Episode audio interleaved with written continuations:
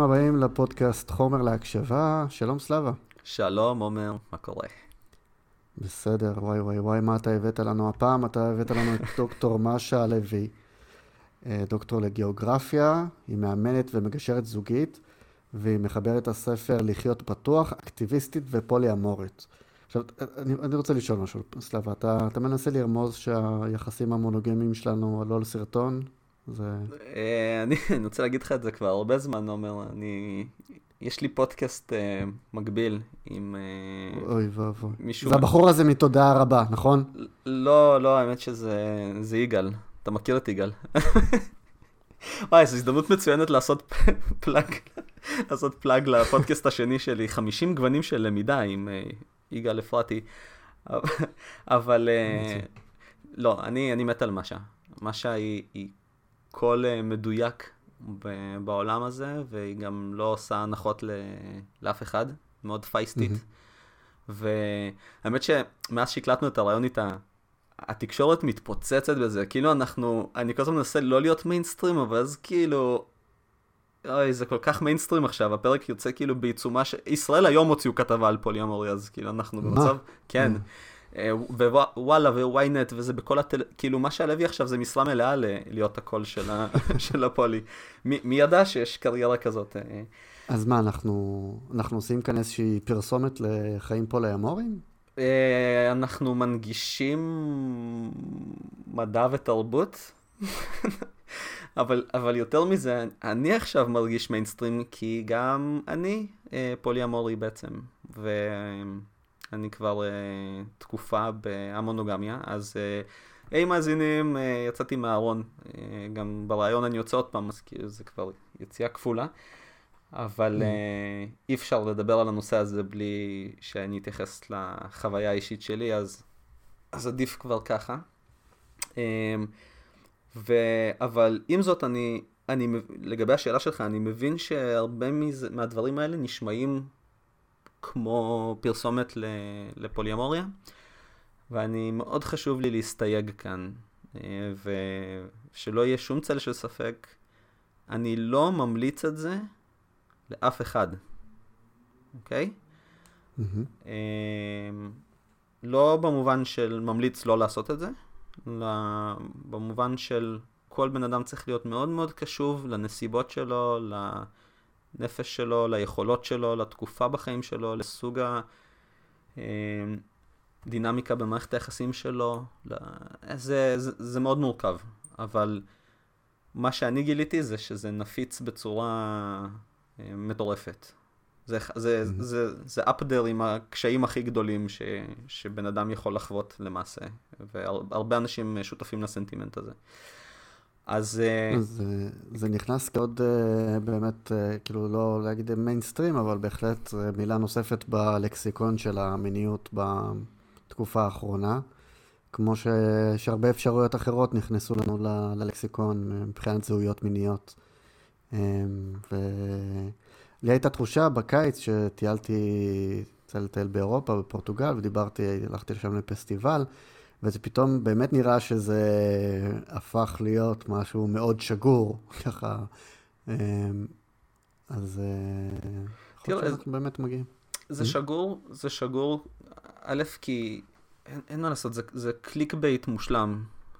כל, כאילו התקשורת עפה על זה לא סתם, הם פתאום שמעו, או, סקס וחוסר אקסקלוסיביות מינית ואלטרנטיביות מינית, אז, אז ברור שאנשים הולכים לקרוא את זה. אני גם גיליתי ב... במסע שאני עברתי, שכמעט כל בן אדם ש... שמגלה על אורך החיים שלנו, אמ, משליך ישר על עצמו. אם הוא, אם הוא במונוגמיה ויש לו שם קשיים, ואני לא מכיר הרבה אנשים שאין להם למעשה, אז הוא רואה אותך בוחר בדרך אחרת, אז הוא ישר, רגע, האם אני מסוגל, האם אני צריך, האם אני טועה, האם הוא טועה, ובדרך כלל זה תופס כיוון, או ש... או שמתחילה שיחה על למה אני כנראה עושה טעות חיי, או שמתחיל איזה סוג של כזה אמ, חשש שזה בעצם עכשיו, דרך השיחה הזאת בן אדם צריך להתמודד עם עצמו. אז, כן. אמ, ו- ומצד שני, יש גם קהילות, כל האנשים שמתעסקים באינדיבידואליזם או במיניות אלטרנטיבית, אה, נגיד הקהילה של הלהט"ב, ברור שהם יותר פתוחים ל, לרעיונות מהסוג הזה מאנשים מטרו-נורמטיביים שמאוד חיים לפי מוסכמות חברתיות. אז... אה, אז חלק... הטרו-נורמטיבי, אבל זה דווקא, הסיבה היא לא נורמות חברתיות, זה שזה... כן, אנחנו... אז, אז, אז כאן אני, כאן, כאן גם אני, אולי זו שעה טובה גם שאני אצא מהארון, אני אה, מונוגמי. ואני לא חושב שבאיזשהו שלב ב, ב, בהתהוות המונוגמית שלי, אה, אני אמרתי, כאילו, זה, זה כמובן, זה פשוט, זה, זה הנורמה לתוכה אתה גדל, אבל אתה... נכון. בהיותך חשוף גם לאלטרנטיבות אחרות, זה לא שאתה לא אה, חושב או מתחכך במצ... באלטרנטיבות האלה.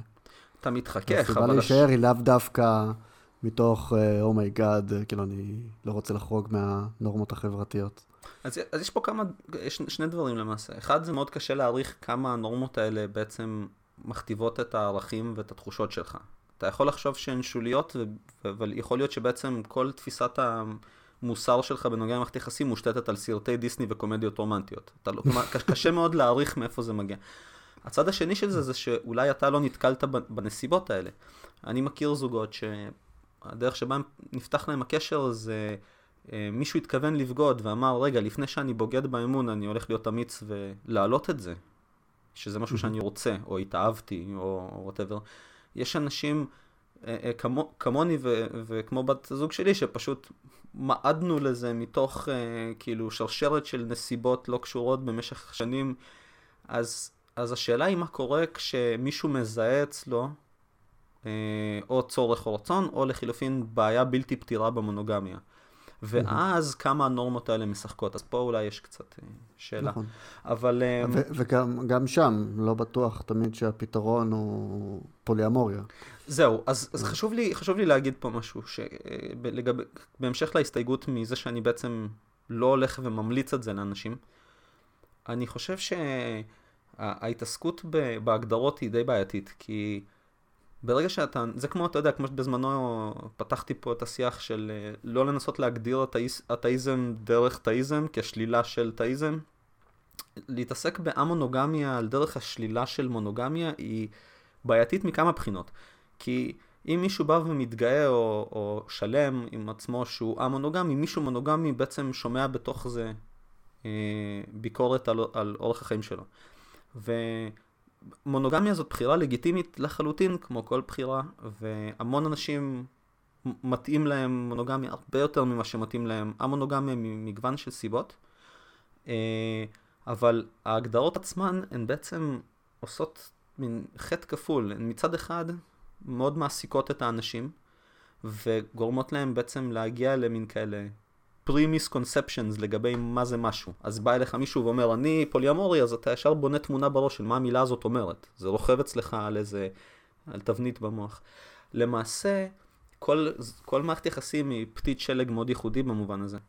והמשמעות בעיניי, שהשיח החשוב בכל הנושא של המונוגמיה הוא דווקא העניין של החופש. והחופש הזה הוא לא, הוא לא דבר לגיטימי, ואני חושב שרוב האנשים במונוגמיה לא מרגישים אותו. ואני מדבר על החופש אה, לבטא רצונות וצרכים. החופש להגיד, אני נמשך לבן אדם הזה, אני רוצה לשכב עם מישהו אחר, אה, וכל מיני כאלה. אה, או בכלל להעלות נושאים, שעצם העלתם לפעמים מקבלת עונש ממש רציני מה, מהבן זוג, והחשש להעלות את הדברים האלה עוצר את החופש. וזה ממשיך לכל חופש אחר של לא לרצות, לא לאנוס את עצמך, לקיים יחסי מין כדי לספק את בן או בת הזוג. זה מורכב, גם נדבר, כאילו ברעיון ממה שאנחנו מדברים על זה לא מעט, אבל זה בעיניי הדגש. הדגש הוא, הוא לא המונוגמיה ולא הפוליאמוריה, הוא, הוא האינדיבידואליזם של אה, כל בן אדם לעשות את מה שמתאים לו, ולא לדחוס את עצמו לתוך uh, תבנית לא, לא מתאימה. אמן. אמן. אני חושב שכאן... Uh... אולי כדאי uh, להעביר את כן. השיח כן? uh, לרעיון עם משה הלוי. כן, אז uh, קבלו את דוקטור משה הלוי.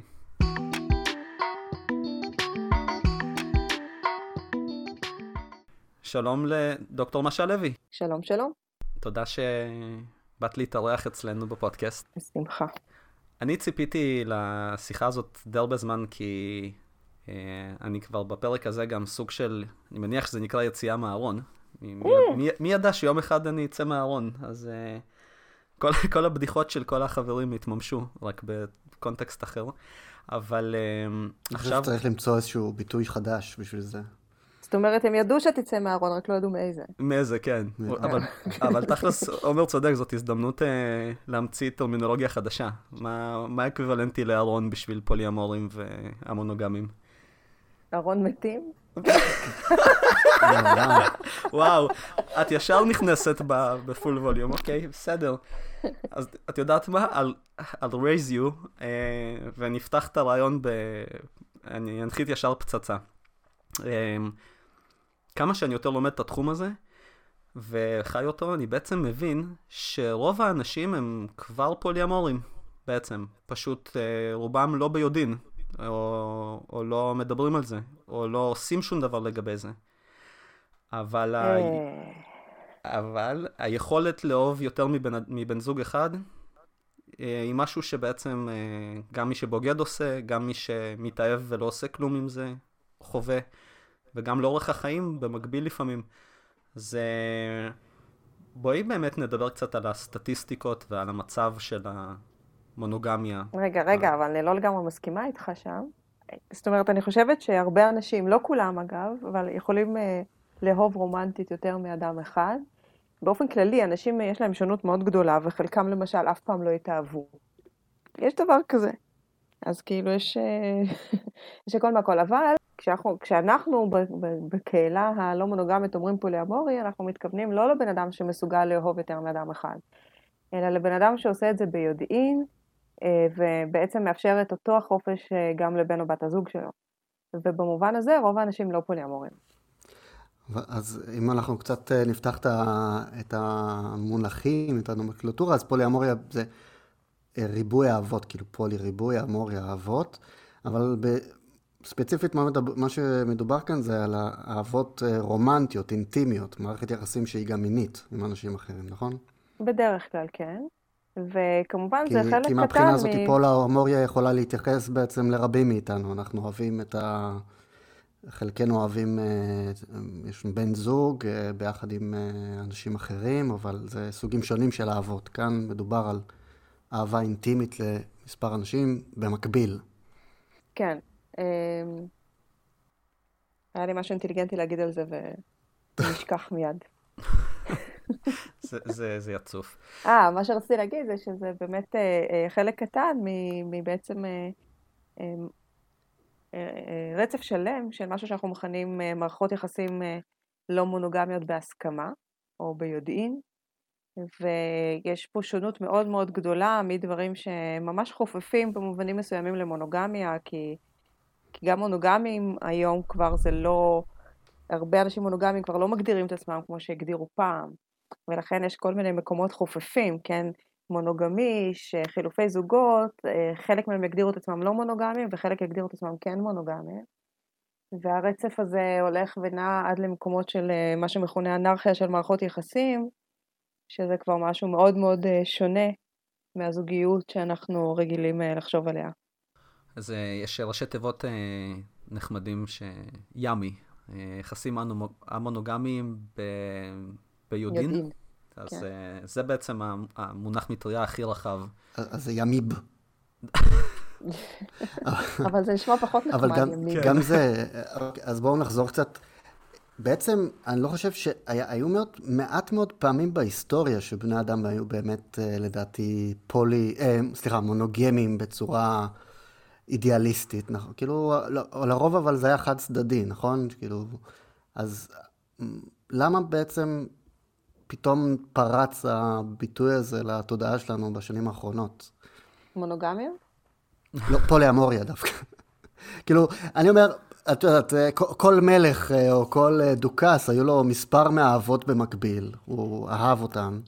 או אהב, או ניצל, או, או עשה איתם ילדים, אבל בגדול המונוגמיה בחברה המערבית לא, לא יועדה לגברים. היא יועדה לנשים. כמו שפוליגמיה הייתה לפני כן, כן, מקום שבו לגברים חזקים היו הרבה נשים, אז עכשיו לכל גבר פחות או יותר הייתה אישה אחת, פלוס עוד אפשרויות. Mm-hmm. לעומת זאת, על הנשים היה צריך תמיד לשלוט, ועל המיניות הנשית בעצם כנראה מראשית המהפכה החקלאית. ובעצם לא משנה אם שלטו בהם תחת המונח פוליגמיה או תחת מונח מונוגמיה, זה בסוף היה אותו סיפור פטריארכלי. והגברים עצמם נלכדו ברשת הזאת, ובעצם נאלצים אה, לשמור על אמונים, או לפחות אה, לעשות כאילו, בעצם בעשרות השנים האחרונות, אולי 100, 150, משהו כזה. זאת אומרת, אנחנו לא מדברים פה על הרבה, על תקופות ארוכות. בעצם מאז שאנשים התחילו להתחתן מאהבה, אז יותר מצופה גם מגברים אה, לשמור אה, נאמנות, אה, שזה משהו כמו 200 בשנים האחרונות, אבל אה, בפועל, אה, עד לא מזמן הם גם לא ניסו להסתיר, כאילו let boys be boys, זה היה ברור לחלוטין שהגברים ישכבו עם עוד נשים, ובעשרות השנים האחרונות זה כבר ממש לא מקובל, אז הם נאלצים להסתיר את זה. אבל זה, זה הסיפור, ואנשים מבחינת הבגידות, ממש מה שנקרא catching up, מאוד מאוד יפה. אם לפני כמה עשרות שנים היה מדובר אולי עד, עד 25 אחוז, בתקופה של קינסי, בשנות ה-50, היום הנשים כבר משתוות לגברים, ויש שש הטוענים שהן אפילו עוקפות אותם בסיבוב, פשוט מסתירות יותר טוב. מה המספרים? תראו, מספרים זה נורא בעייתי כשמדברים על בגידות, מכמה סיבות. קודם כל, אנחנו לא יודעים מה זה בגידה, כי אם פעם, עד לפני כמה עשרות שנים, לא היה דבר כזה בגידה רומנטית למשל, כאילו בגידה, אה, בגידה אה, נפשית, רגשית, לא היה דבר כזה. זה משהו ממש חדש של השנים האחרונות. מישהו שכב עם מישהי, עשה את הילד, אה, ניהל את הרומן, ממש, זה היה מכונה בגידה. אבל היום הבגידה הולכת ומתפצלת, אז יש כבר בגידה רגשית, נפשית, והיום עם האינטרנט, אז בכלל יש כל כך הרבה סוגי בגידות, ש... ו... ואיפה עובר הגבול בין משהו שהוא במחשבה שלנו, אה, לבין משהו שאנחנו עושים, מה קורה עם כל האינטרנט הזה, עם ה cyber sex, עם sexting, עם uh, וידאו עם מישהי שאתה לא מכיר, אבל היא מתפשטת מולך, uh, ואתה מאונן על זה, זה כן בגידה, זה לא בגידה, מה קורה עם פנטזיות, מה קורה עם... Uh, פורנו. עם פורנו, ואפילו יש אנשים שרואים באוננות בגידה, uh, כי זה חלק שלי ששייך לה, ואני לא אמור... בעצם כל המיניות שלי, כל האירוטיקה שלי אמורה לחלוטין להיות משותפת ולחלוטין להיות מופנית כלפי בן או בת הזוג. אה, ולאחרונה נתקלתי בפוסטים בפייסבוק בסגנון של אה, אה, החבר שלי דיבר עם מישהי בים והייתה לו זקפה, האם זה בגידה? אז אתם יודעים, כאילו, זה הטרלול, הטרלול והניסיון שלי. חבר שלי דיבר עם מישהי בים, האם אני בהיריון? כאילו, זה נשמע יותר הגיוני. כן. אולי, והזקפה, זה כאילו יכול להיות. אבל בכל מקרה, באמת, זה מגיע לרמות טירוף וניסיונות שליטה, באמת ברמת ה-1984 כבר, זאת אומרת, ברמת המחשבות. אני, אני רוצה לספר לכם משהו. מאז שבעצם אני מתעמק בסיפור הזה יותר, שזה כבר כמעט חצי שנה. אז... אה, זה רק חצי שנה, אבל בסדר. כן, לא, כבר כי זה מרגיש כמו נצח, אה, אבל... אה, לא, באמת זה מרגיש כמו נצח, התהליך הזה. אבל אחד הדברים המעניינים שקורים זה ברגע שאתה פגיע וכנה, ואתה בא לבן אדם ומספר לו משהו ברמת האינטימיות והחשיפה הזאת, אז מהר מאוד אנשים מספרים לך את כל השיט שלהם. ואני נתקלתי כבר באיזה ארבעה סיפורים שונים של אנשים קרובים ופחות קרובים אליי, של... אה, שהם תפסו את הפרטנר שלהם בוגד בוואטסאפ. וזה, וזה כל כך, זה יצר קטסטרופה בבית. כאילו, זה, זה באותה מידה הייתה יכולה לתפוס אותו עם העבד במיטה. ו, וזה הצט, הצטיירה לי תמונה שזה נהיה כל כך נפוץ, שאנשים אמ, זה, זה גם זמין וגם מרגיש פחות אה, נוראי ויש פחות אשמה. ואז אה, מלא, מלא אנשים בעצם מגיעים למצב הזה שהם מנהלים מערכות יחסים וירטואליות ב texting ו- וכאלה שנתפסות על ידי בן הזוג כבגידה לכל דבר. ואז הם גם קוראים את ההודעות האלה ונכנסים לפרטיות של, ה- של האנשים וזה יוצר בעיות אמון כפולות ותופעה ממש אה, שלא הכרתי עד שלא שמעתי את הסיפורים האלה ב live. כן, יש לאסתר פרל אה, ספר שקוראים לו סיפור מהצד, שיצא בעברית. Mm-hmm. זה ספר שלם שעוסק בנושא של בגידה, אה, כפסיכולוגית ופסיכותרפיסטית שמטפלת בזה מאוד הרבה. וזה מרתק. והיא אומרת שאם פעם, באמת לפני כמה עשרות שנים, אז אישה הייתה מגלה שהגבר בוגד בה, הייתה רואה איזה פתק אה, אצלו בכיס, או מוצאת איזה סימנים של אודם על החולצה, אז היום אנשים קוראים את הכל. היא אומרת, היום החוויה היא, היא מוות, קוראת לזה death uh, with a million pieces, כאילו, אתה, אתה, זה, זה דקירות ודקירות ודקירות, זה לא פשוט uh, ירו בך וזהו, אלא קוראים את זה וקוראים את זה, ואת כל המילים, ואת כל האהבה, ולפעמים uh, אמירות לא טובות על בן או בת הזוג, או כל מיני דברים כאלה, וכמה מתגעגעים, וכמה חושקים, וכמה בבית זה כבר לא זה, וכל מיני דברים כאלה, וזה נורא, זה ממש נורא. זה, זה טראומטי. זה בעיניי ממש צריך להיות קו אדום, לא להיכנס לתכתובות, אה, אפילו להגנה עצמית, זה, זה משהו שכל כך נורא לעשות אותו, אני, אני מעולם לא חוויתי את זה משום צד, וזה האמון הבסיסי שיש לי עם אה, אנשים בחיי, אבל... אבל זה לא אותו דבר, כי אנשים, כי, כי אתם חיים ביחסים, ביחסים פתוחים, ו, וכאן זה אנשים שמרגישים שקורה משהו, ובן הזוג הרבה פעמים מכחיש. כן. ואז החוויה של הבן אדם זה שהוא לא, הוא משתגע. הוא מרגיש שקורה משהו, אבל, אה, אבל אומרים לו, מה פתאום, הכל בסדר. ואז אה, מתחילים לחפש, כי, כי נורא קשה לחיות עם ה... זה ממש, אנשים מרגישים שהם משתגעים, שמאבדים את זה, הם לא יודעים מה המציאות. כי אנחנו מרגישים הרבה דברים. את, את היית שמה את זה בקטגוריה של גס לייטינג? כן, לגמרי. אז, אז עכשיו למדתי את המילה בעברית, נרנור. אז תמיד היה רייש בשבילי, אבל... או עם אום, או כל מיני דברים אום. כאלה, כן. כי אתה מעמעם את המציאות, אתה מעוות אותה, ואתה בעצם גורם לבן אדם לא לסמוך על עצמו ועל האינסטינקטים שלו, וזו חוויה מאוד קשה. כי אתה רואה משהו אחד, הוא אומר לך, לא, לא, לא, אתה לא, לא רואה טוב. מהרושם שלי יש יותר ככה מחבר, כאילו, חברים, אנשים שנמצאים במערכת יחסים פתוחה המונוגמית, הרושם הוא שיותר אנשים מגיעים לשם מתוך אה, מערכת יחסים אה, מונוגמית שנפתחת, או כאילו לכיוון כזה או אחר, מאשר אנשים שמההתחלה הם בעצם נכנסים לקשר מתוך הגדרה של פוליאמוריה או יחסים פתוחים. אז קודם כל רציתי לשאול אם זה, זה רושם נכון או... אני חושבת שכן, אין סטטיסטיקות, אבל אני חושבת שכן, זה גם הרושם שלי, והרושם הזה מגיע אה, כנראה כי אנחנו כרגע דור המדבר.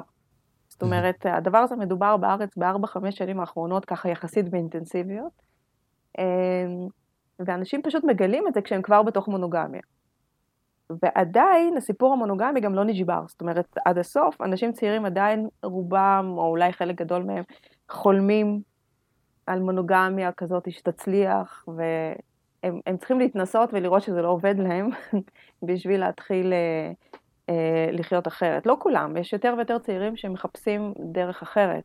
אבל uh, אני חושבת שעדיין הרוב באמת uh, פותחים, כי המונוגמיה הם רואים שלא טוב להם שם. זאת אומרת, הם פותחים כי משהו חסר, כי משהו לא עובד, כי משהו מת בתשוקה, כי הם נחנקים שם, כי הם מתאהבים במישהו אחר או נמשכים למישהו אחר, והם לא יודעים מה לעשות עם זה, וכשפתאום מגיע, מגיעה האפשרות לעשות את זה בצורה כנה ואמיתית, ו...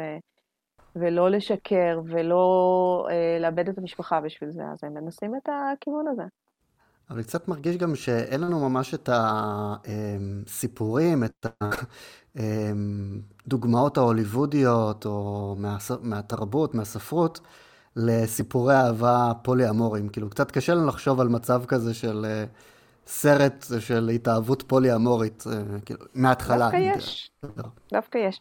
יש את הספר על זה, על היוצר, ה... יצא לפני שנה או שנתיים, mm-hmm. על יוצר הוונדר וומן. פרופסור, אני לא זוכרת את שמו, מורסטון, אז אה, שחי בעצם בשלישייה עם שתי נשים, אה, ולפי זה הוא גם יצר, יצר את Woman. אה, יש יותר ויותר סדרות בנטפליקס שמכניסות פנימה מערכות פתוחות או פוליאמוריות, אבל נטפליקס באמת בחזית במובן הזה של מיניות, של מיניות בין גזעים שונים, בני אותו מין, פוליאמוריה וכדומה. אה, יש את Wanderlust, uh, נכון? אה, יש את Wanderlust, שהיא סדרה נוראית בעיניי. זאת אומרת, היא לא נוראית. שמעתי הרבה ביקורת. פשוט יש שם את הסקס הכי גרוע שראיתי אי פעם. בסדרת טלוויזיה, זה כאילו ממש מבאס לראות שבשביל זה הם פתחו את המערכת, זה כאילו באמת, אתה אומר וואו, או שהבריטים זה כאילו סקס טוב ביניהם, ואז שלא יתקרבו אליי. כמו עם האוכל. ש... כן, זה משהו שם לא. מה זה? זה המופק, זה המופק. תהיי בטוחה שאם היו מוציאים אה, סדרה כזאת אה, על רוסים, זה היה ממש לא, לא, לא בסדר, זה לא עובר מסך. אה, מעניין אגב מה שסיפרת על, אה, על היוצר של וונדר וומן, כי אחת המחשבות הראשונות שהיו לי, כשראיתי מה קורה בקשר שלנו ולבת הזוג שלי ודיברתי עם נשים אה, אחרות בעולם הזה, זה תחושה מאוד חזקה שכל, ה... נקרא לזה טרנד לצורך השורטקאט, אבל בעצם העלייה של המונוגמיה לשיח הציבורי ולתודעה, היא קשורה מאוד למאבק הפמיניסטי, ולצורך העניין, או, או לפירוק המבנה הפטריארכלי, או איך שלא נסתכל על זה, כי אני רואה בעצם כל יום איך הדבר הזה מעצים נשים. נותן להם שליטה וחופש על המיניות שלהם, על הגוף שלהם, ו- וכל מיני דברים, ובעצם וונדר וומן זה גם קומיקס וסרט וקונספט שמאוד עוסק בפמיניזם. נכון. ו- וגם כשאחת השאלות שרציתי לשאול אותך בזמנו, וכבר עניתי לעצמי, זה למה את בעצם משקיעה כל כך הרבה זמן בלהנגיש את הדבר הזה ו- ולהיות uh, לוחמת הפולי uh, הישראלית? ומה ענית?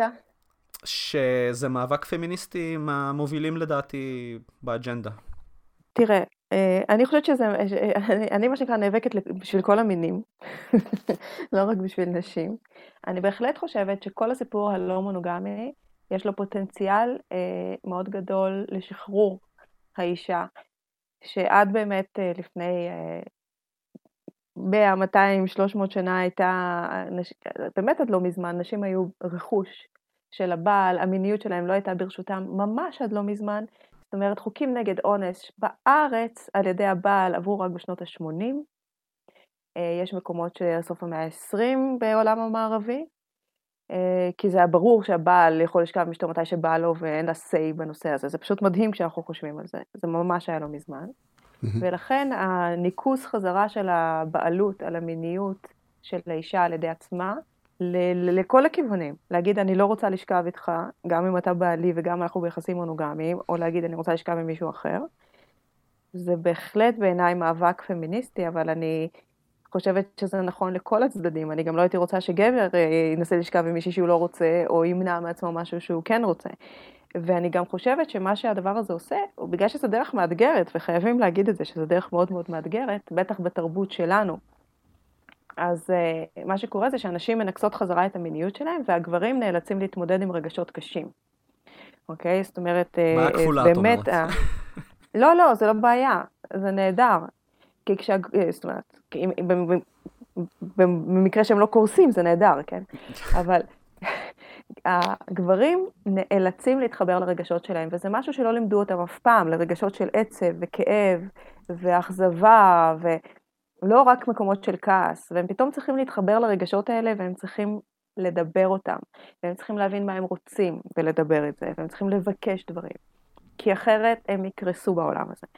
ולכן הגברים עושים איזשהו תהליך של אה, פתיחות וחיבור לרגשות שלהם, ונשים עושות תהליך של ניקוס המיניות, וזה בעצם מחבר ומקרב בין המינים במובן הזה בעיניי מאוד. אה, אני. מתה על גברים פוליאמוריים, גברים שחיים בדרך הזאת, אני אומרת לכל החברות המונוגמיות שלי, תשמעו אתם, מה זה מפסידות?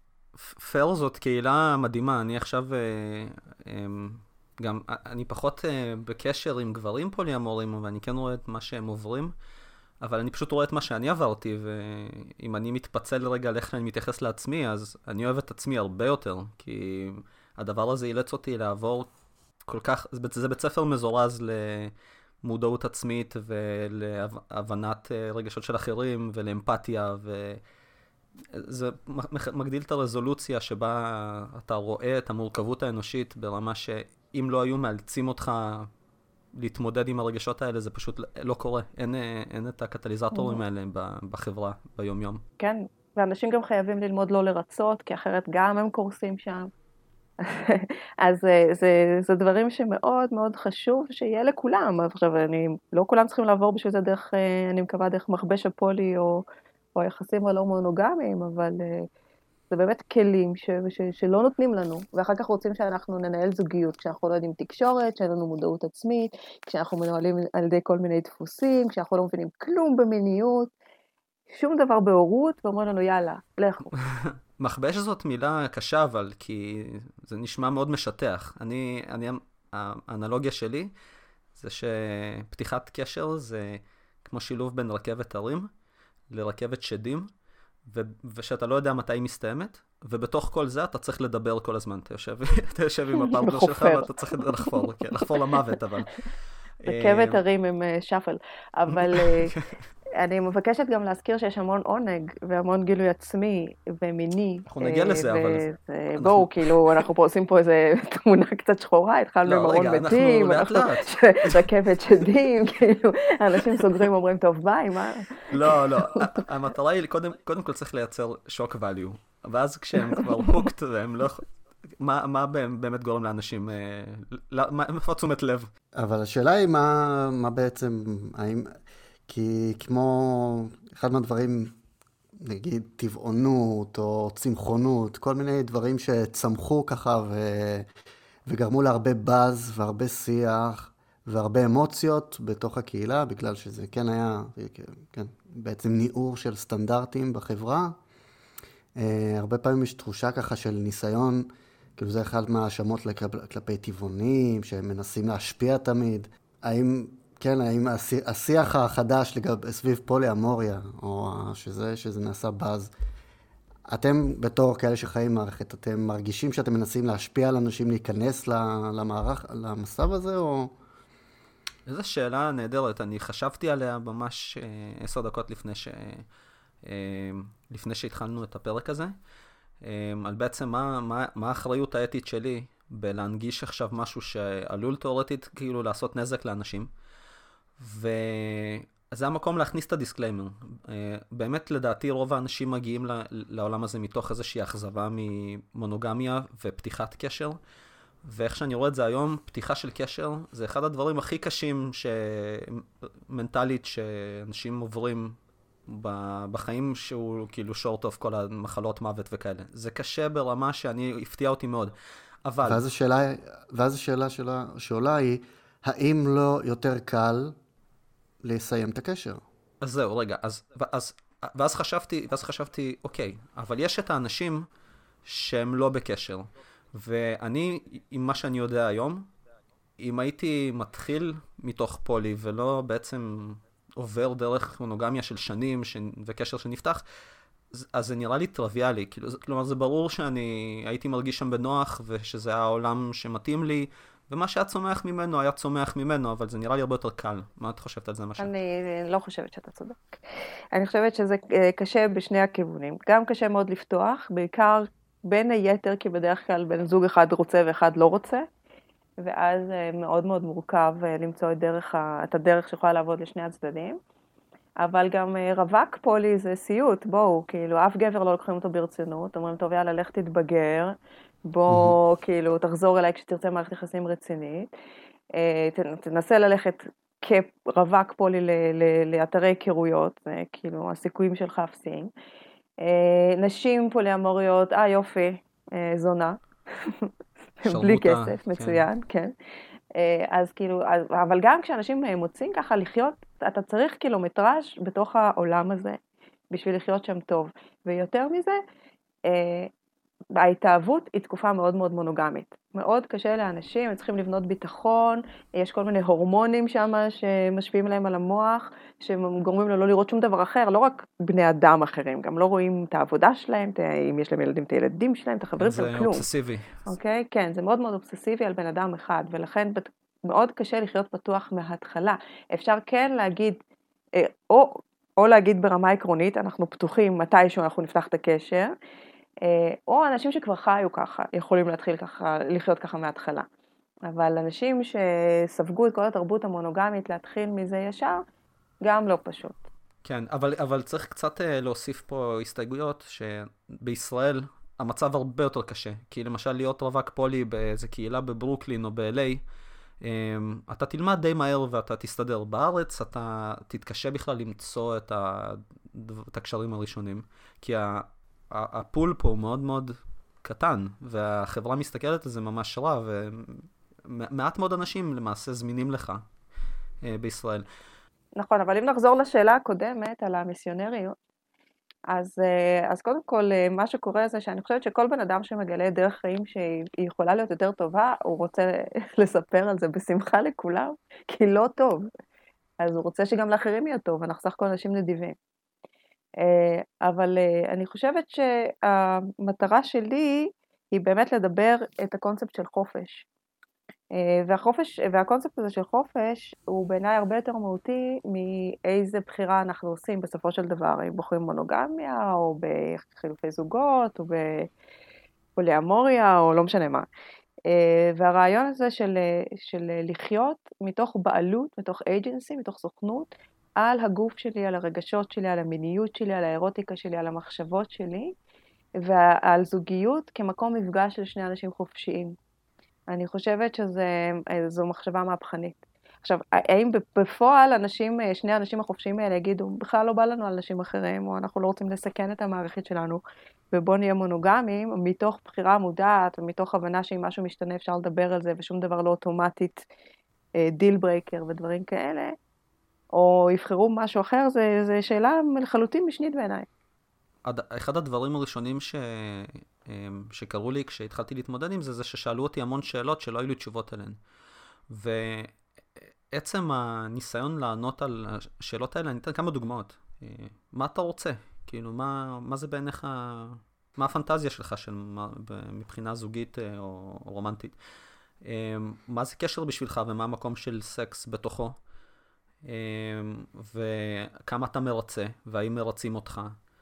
וכל מיני דברים שעצם הטרמינולוגיה היא זרה לרוב האנשים, כלומר המחשבה המהפכנית אה, היא, היא, היא נובעת גם מהשאלות שהיא, שהיא מעוררת, כי ברגע שאתה מסתכל מתוך מקום של חופש ולא מתוך מקום של מה שאתה רגיל והתבניות והקונספציות הקיימות, אז פתאום אתה מגלה שאתה לא באמת הקדשת לזה מחשבה.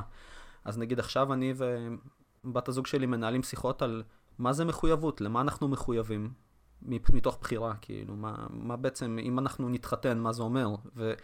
ואנשים כיום פועלים על איזשהו דיפולט, שהם כאילו הביאו להם כבר את סט היוריסטיקות והחוקים, וזה די ברור מה מצופה ומה אמור להיות, ואף אחד לא עושה את ה-custom made uh, approach לזה, של בוא נתחיל מאפס, מה מתאים לי, מה אותנטי בשבילי, מה, מה אני רוצה.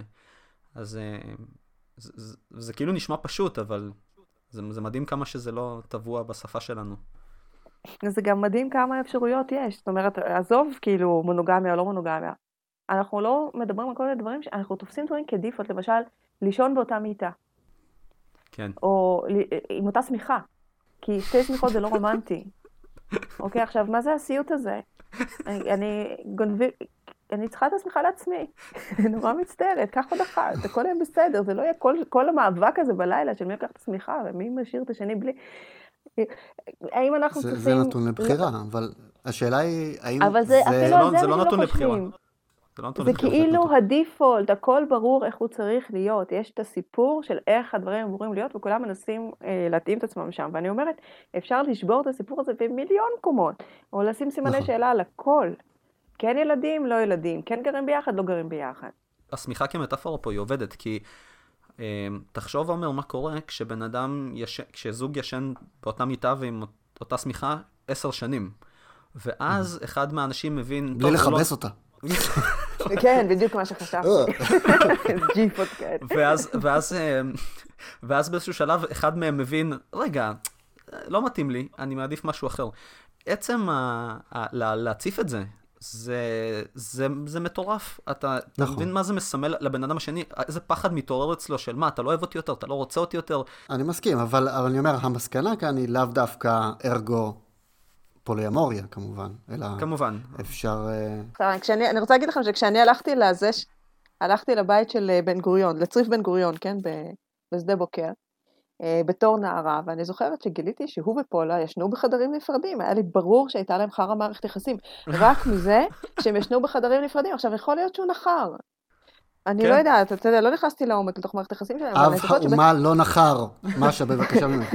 בתור, בתור ילדה, זה היה ברור לי שאם אנשים ישנים בחדרים נפרדים, משהו לא בסדר שם. אנחנו גדלים לתוך זה. אז, אז אולי אני כאן אה, אה, אכניס את ה... איזשהו אלמנט של ביקורת שיצא לי לשמוע מסלבו ז'אק, הפילוסוף. ז'ז'ק. אה, והוא טוען. שהוא אה, מונוגמיסט אה, רדיקלי. ואהבתי את, ה, את הרעיון הזה. אבל אה, הוא כמובן לא מונוגמיסט, הוא היה במספר אה, רב מאוד של מערכות יחסים, איכשהו, אה, אה, ופשוט בטור כנראה, או אולי גם מדי. פעם במקביל.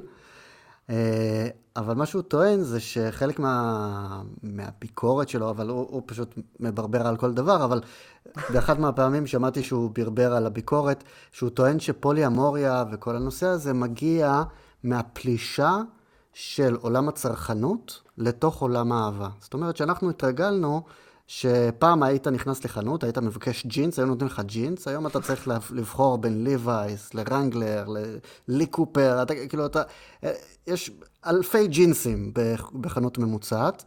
עומר הסגיר ו- את הגיל שלו במשפט אחד. ו... כל המותגים שלה מגניבים. ריבוק, נו. מה, רגע, ליווייס כבר לא? אה, כן, אדידס. אה, אז, וזה כאילו שה- שאנחנו התרגלנו כל כך לצרוך למגוון, אה, ש- שגם בתוך העולם האהבה אנחנו רוצים, אנחנו דורשים שיהיה לנו מגוון. אנחנו רוצים שבו זמנית אנחנו נוכל לבחור בין המאהב הזה למאהב הזה, בין האהוב הזה לאהוב הזה. אז קודם כל, הביקורת הזאת בעייתית מכמה כיוונים. ראשית, בואו, מונוגמיה סדרתית, לזה הוא מתכוון, נכון? זורקים, במקום, אה, כאילו, זורקים וקונים חדש, זה מונוגמיה סדרתית. מפסיקים עם אחד, מתחילים אחר, מפסיקים עם איתו, מתחילים עם מישהו אחר, משדרגים, נכון? זה מונוגמיה סדרתית. אז אם הוא מונוגמיסט סדרתי, זה מה שהוא עושה. הוא חי בתוך העולם הצרכנות הבלתי פוסקת, זורקים וקונים חדש. שנית, בוא, מאז שקיים קי- קיים הנושא הזה של נישואין ושל מונוגמיה, כדיפולט חברתי, הדיפולט החברתי, הצל שמלווה אותו, קוראים לו בגידה. לא המצאנו את זה עם הקפיטליזם. אוקיי? זה קיים אלפי שנים. אז על מה אנחנו מדברים? פתאום עכשיו, בעידן הדיגיטלי או הקפיטליסטי, זה קרה. לפני זה לא היו בגידות, לפני זה לא היה צורך בגיוון, נו מה, באמת. אני הייתי מצפה עם פילוסוף למשהו קצת יותר עמוק. אני, יש לי ביקורת אחרת לביקורת שלו. אה, הוא כאילו הגניב לתוך הביקורת הזאת איזה סוג של תפיסה שלפיה אנשים פוליאמורים הם פשוט כאילו כל הזמן באיזה עודף בחירה משתק שבו הם פשוט מזדיינים לכל עבר ואין שום אה, אלוהים, אבל זה לא המצב. טוב, זה נכון כמובן, אבל סתם. זה נכון שאין שום אלוהים, אבל. כן, גם. לא, אבל כאילו, זה כמו שהוא יעשה את הביקורת הזאת לעולם הצרכנות, ויגיד, בואנה, פעם היית בא לחנות והיית מבקש ג'ינס, והיו זורקים עליך ג'ינס, והיום אתה בא ויש ארבע סוגי ג'ינס. לא יודע, לדעתי גם הוא מעדיף שיהיה ארבע סוגי ג'ינס בחנות. זה לא שיש 7,000 אופציות כשאתה בפולי, גם יש לך תשומת לב מוגבלת, גם זמן מוגבל, גם כמות האנשים שמתאימים לך היא מוגבלת, ורוב האנשים שחיים בפולי יש להם כמה פרטנרים במספר מצומצם, על יד אחת אפשר לספור אותם, זה לא שהם הולכים ונכנסים לסחרור השתוללות אינסופי במשך כל החיים שלהם. אז הביקורת הזאת גם היא, היא מאוד כאילו מקצינה את התמונה של איך נראים חיי לא מונוגמיה בצורה שהיא לא... אבל זה לא נכון, זה לא מדויק. כי קודם כל, אה, פולי זה חלק קטן מהמונוגמיה. למשל סווינגרים כן עושים את זה כל הזמן, מחליפים כל הזמן פרטנרים לסקס. זה חלק מהעניין בסווינג, אוקיי? אה, שנית, גם בפולי יש את... אה, יש, זה נורא תלוי מאיפה הבן אדם מנהל את המערכת יחסים. הוא מנהל את המערכת יחסים מתוך איזשהו בור שהוא צריך למלא. אז גם מונוגמי יחליף שם בסדרתיות מלא מלא אנשים, כי הוא צריך אה, כל הזמן את ה... אה, אה, יכול להיות בן אדם מונוגמי שכב עם מאות נשים, נכון? זה לא, לא מופרך, אוקיי? אז אה, אני צריך אה, עוד אחת ועוד אחת שתיתן לי איזה בוסט לאגו, כי אין לי את החלק של הערכה עצמית. אפשר לעשות את זה במונוגמיה, אפשר לעשות את זה בפוליאמוריה או בסווינג או בכל דרך אחרת. זאת אומרת, אה, תלוי מאיפה האדם פועל. סטוצים כרווק בלי נכון. שום מסגרת בכלל. אבל אם אתה פועל ממקום שאין לך את הבור הזה, או הבור קטן יחסית, אז, אה, אז אתה לא רץ אחרי, אני, אתה יודע, אחרי התקופה הראשונה, בדרך כלל שקוראים לה תקופת אה, סינדרום חנות הממתקים, שפותחים את המערכת ופתאום יש חופש, ופתאום מותר, ולך תדע כמה זמן החופש הזה יהיה לך, אז מהר, מהר, מהר, צריך לעשות גם אורגיה, וגם BDSM, וגם קשירות, וגם אה, אה, עם נשים, ועם נשים גברים, ו- ושש מערכות יחסים רגע, במקביל. אני רושם, ו- שנייה, תחזרי אליו. כן. אוקיי, אז- אני לא. חדש, אני צריך. לאט. כמה- איזה ממתקים יש ב- בחנות? רגע. יש הרבה ממתקים. אז, אז אה, אחרי זה אנשים נרגעים כשהם מבינים שיש להם את החופש. זה שאני אומרת, כל הקטע הבאמת הלא אינטליגנטי הזה של החברה להגיד, בואו נאסור על משהו, ואז אנשים לא ירצו אותו, הוא עובד הפוך. כשאוסרים על משהו, אז אנשים רוצים את זה, אז הם צריכים את הדבר הזה שאין להם, אז הם מרגישים שהם נחנקים ואין להם חופש. כשמותר, אנשים באמת מותר. אנשים יכולים להיות בחופש, בקשב עצמי ולהגיד, אני בכלל רוצה את זה או לא רוצה את זה. ואם אני רוצה את זה, באיזה מינון אני רוצה את זה. אז uh, זה הכל נהיה כאילו רג, רגוע. מה, תשמעו, לי יש בן זוג אחד תכף 22 שנה, ועוד בן זוג 7 שנים. באמת, uh, כאילו, ומדי פעם יש לי עוד איזה פרטנרים למיניות, אבל כאילו, לעיתים רחוקות, כשזה רק, אני נהייתי פיקית בצורה מטורפת, כי יש לי כל כך הכל. יש לי מערכות יחסים טובות, ויש לי מיניות מדהימה, ויש לי כאילו, אז מה, אם יגיע מישהו באמת, שוואו, עושה לי את זה, וזה מתאים לי מבחינה ערכית, כי הוא לא מונוגמי בוגד, והוא לא מטופל שלי, והוא לא, והוא לא, והוא לא, אז אני אלך איתו. אוקיי? אבל זה, אני מאוד, כאילו... האמת שזו תופעה, זו תופעה די מדהימה, כאילו כמה דווקא החופש, הוא כאילו מוציא את העוקץ מכל הדברים האלה, הטבואים ההזויים האלה. אה, פעם שהייתי מונוגמי הייתי מסתובב אה, ורואה נשים ברחוב, וכאילו הייתי ישר חושב, מה, מעניין זה איך זה היה להיות איתה, ואיך כאילו זה ירגיש לשכב איתה. ועכשיו אחרי אפילו כמה חודשים שאני יוצא עם אה, שלוש נשים עכשיו, וכאילו יש לי חופש ואני אני לא צריך שום דבר, אין לי, אני לא מרגיש שיש לי שום בור. הייתי היום בבין-תחומי, שזה ארגבלי המקום עם האנשים הכי יפים בישראל. ואני פשוט, כן, בהרצליה, זה פשוט כן של... טוב, נקפוץ לשם. כן, אבל הם כולם בני 25 בממוצע. לא נורא, לא נורא. ואני קולט שאני כבר, כאילו, ברגע שהוציאו את זה ואתה מסופק, אז אתה כבר לא הולך וחושב כל הזמן, אה, כן, זה אסור וזה מחרמן, ותביא, תביא, תביא, ואיפה. אתה נרגע ואתה מבין מה אתה רוצה ומה אתה צריך, וזה כאילו די מיישב את הדברים ב... אה, במקום הטבעי ש... והאותנטי שלך, ולא מתוך איזשהו חוסר ואיסור וסקרנות כזאת מטורפת. שזה, שזה בדיוק הקטע המדהים, כי החברה כל כך מפחדת מחופש, כי איזושהי מחשבה שברגע שאנשים יהיה להם באמת חופש, הם פשוט לא ישימו על אף אחד, והם רק אה, כל היום יעשו דברים שיפגעו באנשים אחרים, וזה כל כך אחרת, זה בדיוק הפוך. מצד שני, אתה, כאילו, צריך לזכור, יש הרבה אנשים, כאילו, היום, נגיד, במיוחד אנשים שהם לא דתיים, מכירים את האפשרות הזאת, חלקם אפילו התנסו באפשרות הזאת, ואני מכיר אנשים שהיו בפוליאמוריה וחזרו למונוגמיה. זאת אומרת, אה, וזה זה לאו דווקא הפתרון הסופי, מה שנקרא, כאילו, פוליאמוריה, כן? זה לא חד-כיווני, אני, אני טוען. יש אנשים שכן מעדיפים לקיים חזרה, לחזור חזרה למערכת יחסים שהיא נחשבת סגורה, מסיבות מגוונות. אבל מי האנשים האלה? או שהם נגררו לתוך המקום הזה, כי הם פחדו לאבד את בן הזוג, ואחרי שהם לא. נפרדו, אז הם אמרו, לא רוצה לסבול ככה יותר. אה, או שזה אנשים, זה, זה פשוט פלואידיות. זאת אומרת, אני יכולה לראות את עצמי במונוגמיה, אבל המונוגמיה, לתקופה, כן? אבל המונוגמיה הזאת תהיה מונוגמיה מרצון, אין, אין מצב שאני אכפה מונוגמיה על בן זוג, זה פשוט לא, לא אופציה יותר, ever, זה לא יכול להיות. ולא יכול להיות שיכפו מונוגמיה עליי. אבל אני יכולה בפרקטיקה להיות מונוגמיה ויהיה לי סבבה שם.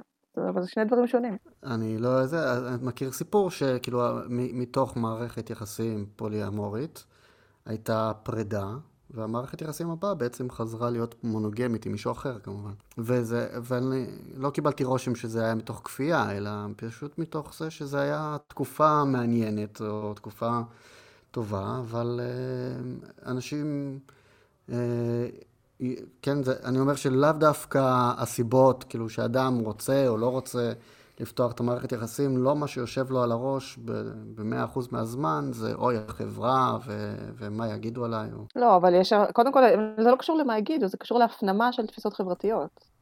בדיוק. זה, זה הפנמנו שככה צריך לחיות, אבל אני בכלל לא בטוחה, אני הייתי בודקת עוד כמה שנים על אותו בן אדם, אם הוא עדיין במונוגמיה. אגב, עומר, יש פה, okay. אוקיי. יש פה שני דברים שאתה יכול להסיק כשאתה רואה את הסיפורים האלה. גם תחשוב כמה הם אנקדוטיאליים. אה, בדיוק היום הייתה לי שיחה עם, עם חברה שלי על זה, שאם עכשיו תספר, אה, יספרו לי על בן אדם שהתנסה תקופה באמונוגמיה, באיזושהי מערכת ימי כזאת, ואז בסוף חזר למונוגמיה, אני יכול להסיק בוודאות די גדולה שסך החוויות שלו בעולם הזה יסתכם בנטו שלילי. כי אחרת הוא לא היה חוזר, הרי בסופו של דבר כל אחד בוחר את מה שמתאים לו. ואז אתה לוקח בן אדם ספציפי, עם הסיפור הספציפי שלו, והגיוני שאותו בן אדם יגיע למסקנה שהוא מתאים לו מונוגמיה. כי קשה לו מדי עם המונוגמיה, או כי זה הטבע שלו, הוא באמת נמשך ואוהב רק את הבן אדם שהוא איתו. ואני מכיר כאלה, יש לי חברים שאם הם היו אומר, שוקלים להתנסות באמונוגמיה, אני הייתי, חוש... הייתי סקפטי, כי אני פשוט רואה שזה לא, מראש כאילו לא מתאים להם בכלל, הם מאוד מאושרים ומאוד מתאים להם אה, עולם המונוגמיה. ו... אבל זה גם עולם מאוד מאוד פלואידי, צריך להבין את זה. שכאילו אנשים יוצאים למונוגמיה ונכנסים למונוגמיה ויוצאים למונוגמיה ונכנסים, וזה בסדר, כאילו, כי יכול להיות שאם בן אדם אחד כן מתאים למונוגמיה ואם אחר לא מתאים למונוגמיה. ויכול להיות שבתקופה מסוימת מתאים לי מונוגמיה, ובתקופה אחרת לא מתאים לי מונוגמיה. אז כאילו, מונוגמיה היא לא איזה קללה, זה לא איזה מילה גסה. בדיוק. וכן, זה, זה פשוט דרך חיים. עכשיו, כל עוד דרך החיים הזאת מתנהלת מחופש הדדי, בלי כפייה על אף אחד, אז מדהים. וברגע שנכנסת כפייה, אז אנחנו בבעיה. כי אנשים לא אוהבים שכופים עליהם דברים. אז יש לי שאלה כאילו לקראת, אה, לקראת uh, עתיד, uh, אלא אם כן תהיה מלחמת העולם הרביעית בין פולי-אמורים למונוגמים, שבה כמובן המונוגמים ינצחו, מתוך ריבוי מספרי. אם יהיה עולם, כאילו, בעתיד שבו יהיו יותר פולי-אמורים... ישראל, אנחנו הקטנים והאמיצים ומנצחים את האימפריה. אז, תיזהרו, בבק... תיזהרו בבקשה, אל תעצבנו. אני שואל, מה, לאיפה אתם רואים שזה מתפתח מבחינת משפחות, מבחינת הבאת ילדים לעולם? אני אוהב, אני אוהב שהוא מתנסח ברבים, כאילו הוא מראיין את שנינו פה, אבל זה, זה לא בדיוק כמו ש... אבל זה, זה המצב. אבל זו שאלה מצוינת, כי, כי אין לי עליה תשובה. אתם יודעים מתי אומרים אה, שאלה מצוינת? או כשיש את השקף הבא בדיוק עונה על זה, או כשאין תשובה לדבר הזה. אז זאת mm. שאלה מצוינת. אני מתחבטת בנושא המשפחתי המון, כי אה, משפחתיות מאוד מאוד נוגדת תשוקה. זה בעיה. באמת, אין משהו שרוצח תשוקה ביעילות אה, כמו, כמו, כמו מה שפרי התשוקה הילדים, כן? ושניים, זה מעט מדי לגדל ילדים. בואנה, זה סיוט, כאילו, no offense, עשור מהחיים הולך על, על זה שלא ישנים, ולא, אין רגע דל, ואין רגע לזמן להתקלח, ואין כל מיני, כאילו, באמת, זה כאילו, זה, זה מטורף, מטורף. החיים נעלמים. זה רק ריצה אחרי uh, מרוץ ו... ו, ו... בישראל. אם היינו בדנמרק, יש, מקום, יש מקומות אה, שיותר כאלה. בסדר, עושים ילד אחד, זה, זה משהו נכון. אחר, אבל כשעושים הרבה. זה גם שיקול. נכון, זה גם שיקול, ואפשר גם לא לעשות ילדים, אבל כשרוצים כן לעשות ילדים, אני חושבת ששני הורים שאמורים לעשות הכל ולהיות הכל, הם פשוט הולכים לאיבוד שם, ולא פלא שאחר כך צפים משם, אחרי עשור כזה, שני אנשים זרים, שכל מה שהם יודעים אה, לעשות זה לתפעל ביחד את הילדים ואת הבית ולהכניס כסף, אבל הם לא זוכרים מי הם בתור זוג רומנטי בכלל. אז אה, או שאנחנו מתחילים להפריד את המשפחתיות מרומנטיקה, כמו שעשו כל אלפי השנים, רק אסרו על רומנטיקה במקביל, ופה אפשר להגיד, אוקיי, אנחנו נעשה הורות משותפת, או שאנחנו כן. נעשה ילדים ואנחנו נבין שאולי מתישהו התשוקה תיגמר וניקח את זה בחשבון, או שאנחנו נחיה ביחסים פתוחים מראש, אבל אה, מה, מה הדיפולט הטוב למשפחה? אין לי מושג. הרי נעשו כל כך הרבה ניסיונות לאורך התקופות, ולדעתי כולם כושלים. זאת אומרת, קומונות לא עבדו, וקיב... ובית ילדים בקיבוץ זה קטסטרופה, וסבתות שמגדלות ברוסיה זה גם לא עבד כל כך טוב, ואומנת לא מי יודע מה. אז אני לא יודעת, אני לא יודעת מה הדרך הנכונה לגדל ילדים, פשוט צריך כנראה להבין שזה ממש קשה, והולכת להיות תקופה לא פשוטה. אה, וזהו, ושזה משנה את הזוגיות, זה משנה את הזוגיות, זה הורג את הרומנטיקה. לדעתי זה עניין של ניסוי וטעייה, גם לא מצאנו את שיטת הממשל וניהול החברה האולטימטיביים, או את הפילוסופיה המושלמת. אבל השאלה היא, האם במערכת יחסים פולי-אמורית, כאילו בקטע של אתה פוגש מישהי, או את פוגשת מישהו, מחוץ למערכת, ואולי כבר יש ילדים במערכת הראשונה, במערכת והאם מגיע מצב שבו חושבים לעשות ילדים עם המאהב? תראה, יש משהו שמכונה פה לאמוריה קבוצתית, שזה אנשים שגרים יחד ומגדלים יחד את הילדים. זאת אומרת, נניח יש לי שני בני זוג וכולנו גרים יחד. יש לי ילד איתו ויש לי ילד איתו. או אולי אנחנו ארבעה אנשים. זה, זה סוג מסוים של פוליאמוריה. אה, ואז כן, לגמרי. בכלל, יש ספר שקוראים לו פוליאמורי and pregnancy, או משהו בסגנון, שהוא מנסה למפות את כל האפשרויות. אני רוצה ילד רק עם הבן זוג הנוסף, ולא עם הראשי, כי הראשי לא יכול, או אני יכולה ככה. אז הכל יכול להיות, זאת אפשרות אחת, וגם יש יתרונות למשפחה פוליאמורית כזאת, יש יותר מבוגרים, יש יותר כסף, יש יותר אנשים שיטפלו בילדים, יש גם כל מיני חסרונות, יש יותר חיכוכים, יש פחות פרטיות, יש, לא יודעת, יותר רעש. בתור רוסייה, צריכה שקט שלי. אבל, אה, אבל אה, בדרך כלל, כשמדובר על, אה, על מונוגמיה, פוליאמוריה היררכית, שבה יש בן זוג ראשי ובן זוג משני, אז הילדים זה משהו שנשמר לבן הזוג הראשי, ובן הזוג הנוסף או המשני לא עושים איתו ילדים. מה שאני רוצה לנצל את ההזדמנות הזאת, כי בכל זאת, הסיבה שאני עושה את הפודקאסטים האלה זה כי אנשים אה, חכמים שהזמן שלהם שווה המון כסף, מוכנים לדבר איתי בחינם. אז אני רוצה לנצל את זה בשביל לשאול שאלות, שאלות שמעניינות אותי ממש במקום שבו אני נמצא, ואני חושב שיכולות לעניין גם אנשים אחרים, אבל זה כנראה קצת יותר רלוונטי לאנשים שפותחים קשר, אבל אם זה הרוב, אז אה, זה בסדר. וזה לגבי, אה, השאלה הראשונה שלי לגבי אמ, היררכיה מול אנרכיה. כי... ברגע שה default הוא מונוגמיה ואנשים מגיעים להיחשף לעולם הפולי מתוך קשר זוגי קיים שבו יש רק שני אנשים, אה, בדרך כלל כשהם פותחים הם מאוד מנסים לשמר מסגרת אה, היררכית שבה הם קשר ראשי, ושאר הדברים, אה, הם יכולים לעשות swinging, הם יכולים להיות בקשר פתוח, שבעצם רק לשכב עם אנשים אחרים, אבל תמיד נראה לי שבעצם כל ניסיון להגן או לשמר אמ, היררכיה, הוא כאילו פשוט תנועה על הספקטרום בין, אה, בין מונוגמיה לאנרכיה של מערכות יחסים. כלומר, יש איזשהו אלמנט מונוגמי ומלאכותי כביכול, או שרירותי, שעדיין אה, נאכף בתוך הניסיון לשמר אה, סטטוס של הזוגיות המקורית כראשית. תוכלי לעשות לי טיפה סדר בעניין הזה? כלומר, ה-pros and cons זה לא עניין של pros and cons, כאילו קודם כל צריך להבין שהרבה אנשים מתנהלים, כשהם ברגע שהם פותחים את המערכת, הם בעצם, בעצם מתנהלים מאותה תפיסה מונוגמית, או מונו-נורמטיבית נקרא לזה, של שליטה באחר. אוקיי? אז הם מזיזים, אז המונוגמיה, רוב המונוגמים לא יגידו אל תשתי קפה עם מישהו אחר, בסדר? נניח, אבל כל עוד לא נוצר קשר אינטימי. אז כאילו, הרמות שליטה, גם בתוך מונוגמיה, כי יכול להיות דבר כזה של אל תשתי קפה עם מישהו אחר ואל תלכי לרקוד איתו ואל תלכי לסרט, אפילו אם זה אפלטוני, או אל תהיי חברה של ידידה של האקס שלך. אבל אה, גם, אז, אז יש כל מיני גבולות כאילו בתוך המונוגמיה, ואת הגבולות האלה של שליטה על אחר, אנשים קצת מרחיבים בתוך מערכות יחסים לא מונוגמיות. אז עכשיו מותר לשכב עם מישהו אחר, אבל בלי חדירה, או מותר לשכב איתו, אבל אל תלכי איתו למסעדה ההיא, כי זו מסעדה שלנו, או אני, היה לי למשל מקרה של מטופלת שהסכימה שבעלה ישכב עם מישהי אחרת, אבל רק באוטו. ולא... מה זה הכי נוח, אבל... ולא בצימר. נותן להם הרבה יותר חופש. תלוי איזה אוטו יש, אבל כי צימר זה היה מקום אינטימי מדי בשבילה, כאילו אפשר להתחבק אחר כך, זה לא מדויק, כאילו אפשר להיות אינטימיים גם באוטו, אבל בשבילה זה היה משהו ש... שהיא יכלה להכיל. אוקיי? אז זאת אומרת, אנחנו לוקחים, אה, או אסור להתאהב, מותר להתאהב, אם מותר להתאהב, אז אה, מותר לראות רק פעם בשבוע, או לשלוש שעות. כל מיני גבולות שהם בעצם אה, עדיין ניסיון לשלוט על בן אדם האחר. אז, אז מה אם, מה אם זה, זה לא ניסיון לשלוט על אדם אחר, כמו שזה הסכמה בין שני אנשים? למשל, אני ובת הזוג שלי, כשניסינו למפות את הכללים הבסיסיים לדבר המורכב הזה, אז הגענו בסך הכל לשלושה כללים, שבתכלס אה, שניים מהם הם obvious ואני אגן עליהם לנצח, שזה אה, מין בטוח ואמצעי מניעה, אה, וכנות ופתיחות מוחלטים.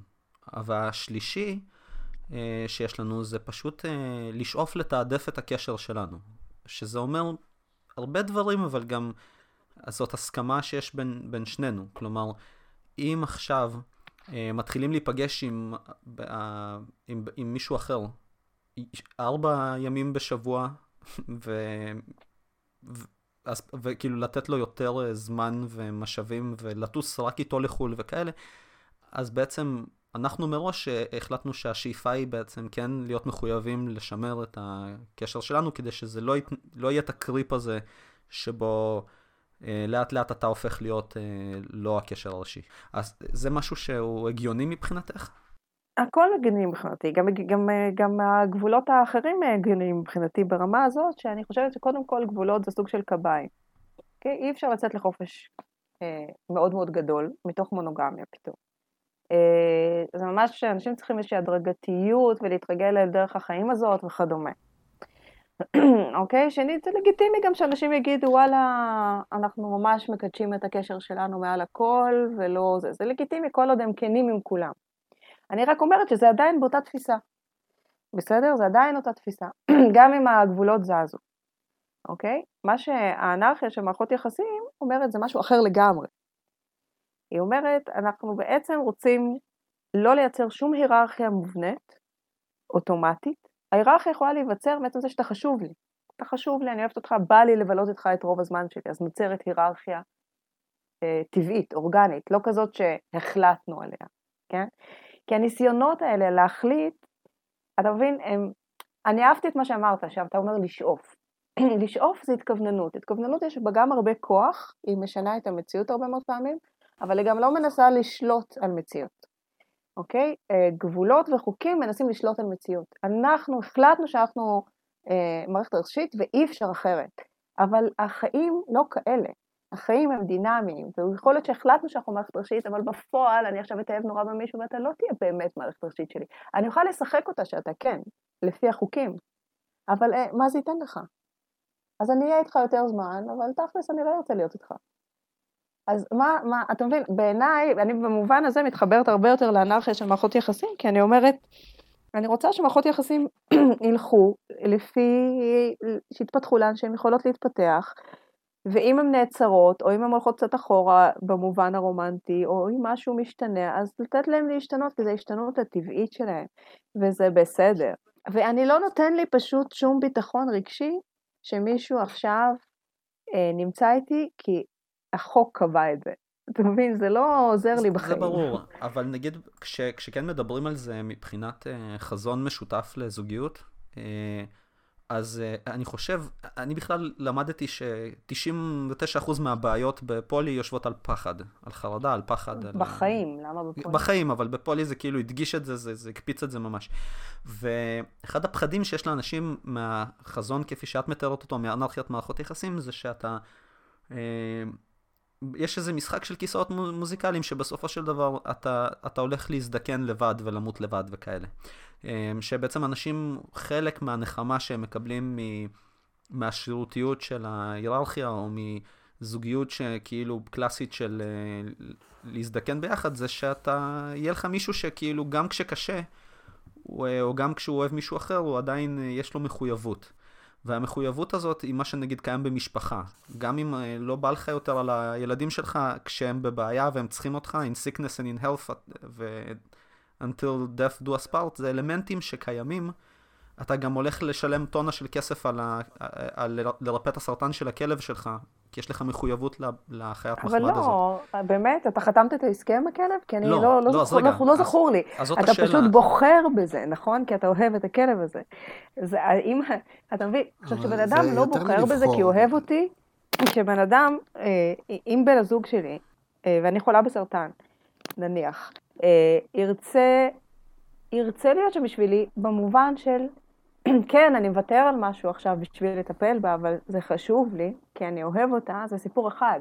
אם בן הזוג שלי מתוקף חוק ייאלץ לטפל בי, זה יהיה כזה טיפול, שבואנה, אני מעדיפה פיליפינית. אני לא יכולה להכריח אנשים לאהוב אותי ולרצות לעזור לי ולרצות לתמוך בי, אני לא יכולה. אבל אה, רגע, אני, אני אנסה לכוון את זה יותר למשהו ספציפי. נגיד, אה, הרבה זוגות מונוגמיים, אה, כשהם מגיעים לקשיים, אז הם מטפלים בזה ברמת מחויבות יותר גבוהה מ"לא כיף לי יותר אז אני אלך". הם הולכים לטיפול זוגי למשל. נו, אתה יודע כמה פוליאמורים עבדו, ואתה יודע שבאים אליהם בני 24? שהם בפולי לטיפול זוגי? כמה מונוגמים ל-24 ראית בטיפול זוגי? אבל זה, זה מה שאני מכוון אליו, אה, שברגע שהמחויבות שלך אה, בעצם מלכתחילה, היא מתחלקת על הרבה מאוד מוקדים, אז נכנסת מגבלה אמיתית של זמן, תשומת לב, mm-hmm. כסף וכך הלאה.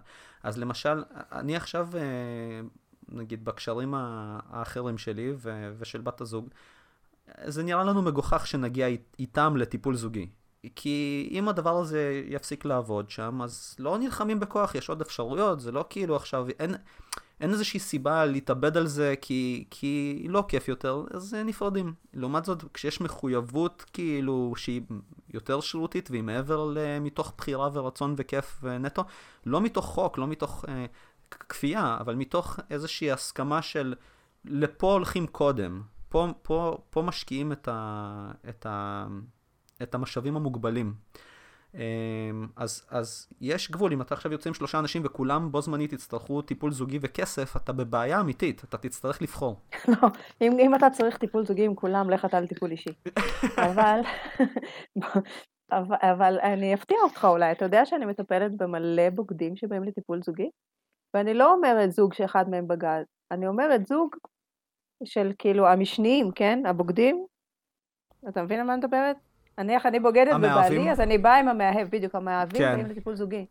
וואו, איזה משוגע זה. אתה יודע בכמה זוגות כאלה אני מטפלת? וואו, זה כאילו, וואו, זה, זאת רמה. וואו, יש, יש כאן פרוליפרציה של אפשרויות למטפלים, כאילו, כן, אתם יוצרים לגמרי. הרבה יותר, ללא ספק, הרבה יותר קומבינציות. ב... אנחנו עכשיו התחלנו לעשות השתלמויות למטפלים, כי הם לא יודעים כמה הקליניקה שלהם תתמלא, ברגע שידעו שהם לא שיפוטיים לכל מיני דרכים. המטפל שלי, כש, אה, כשסיפרתי לו על הפתיחת קשר שלנו, אה, אז הוא בהתחלה לא, לא היה בקיא, ואז הוא התחיל ללמוד את זה בשבילי, הוא כאילו למד את זה ממש לעומק.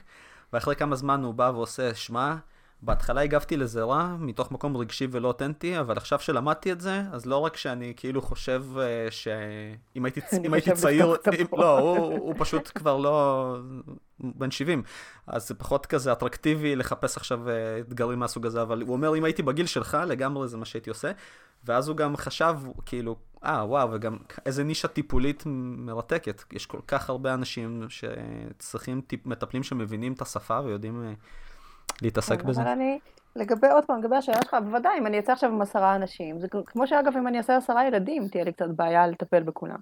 אז ברור שזה מוגבל, כמות האנשים המשמעותיים בחיי במובן הרומנטי מוגבלת, אוקיי? בשבילי, לי יש שניים, המקסימום שיכולה לדמיין לעצמי אם אני אעבוד פחות ויש שלושה, כי אין לי את המשאבים להשקיע בזה, כמו שאין לי גם שלושה ילדים זה מעל הראש בשבילי, כי אין לי משאבים. אז, אז מהבחינה הזאת אתם מסכימים שניכם? שיש איזשהו, מתנת, אה, כאילו, אנשים, אנחנו שונים זה מזה בכמות האנרגיות שאנחנו יכולים להביא לכיוון קשרים. ברור. אה, כן. סלאבו הוא, אחד, הוא, הוא האדם אולי הכי אנרגטי שאני מכיר בחיים שלי. די, נו. אני פשוט יעיל, אני, זה יעילות. אז, אז הוא מייצג לי את, את, את הגבול העליון של, של ניהול מערכות יחסים, לדעתי.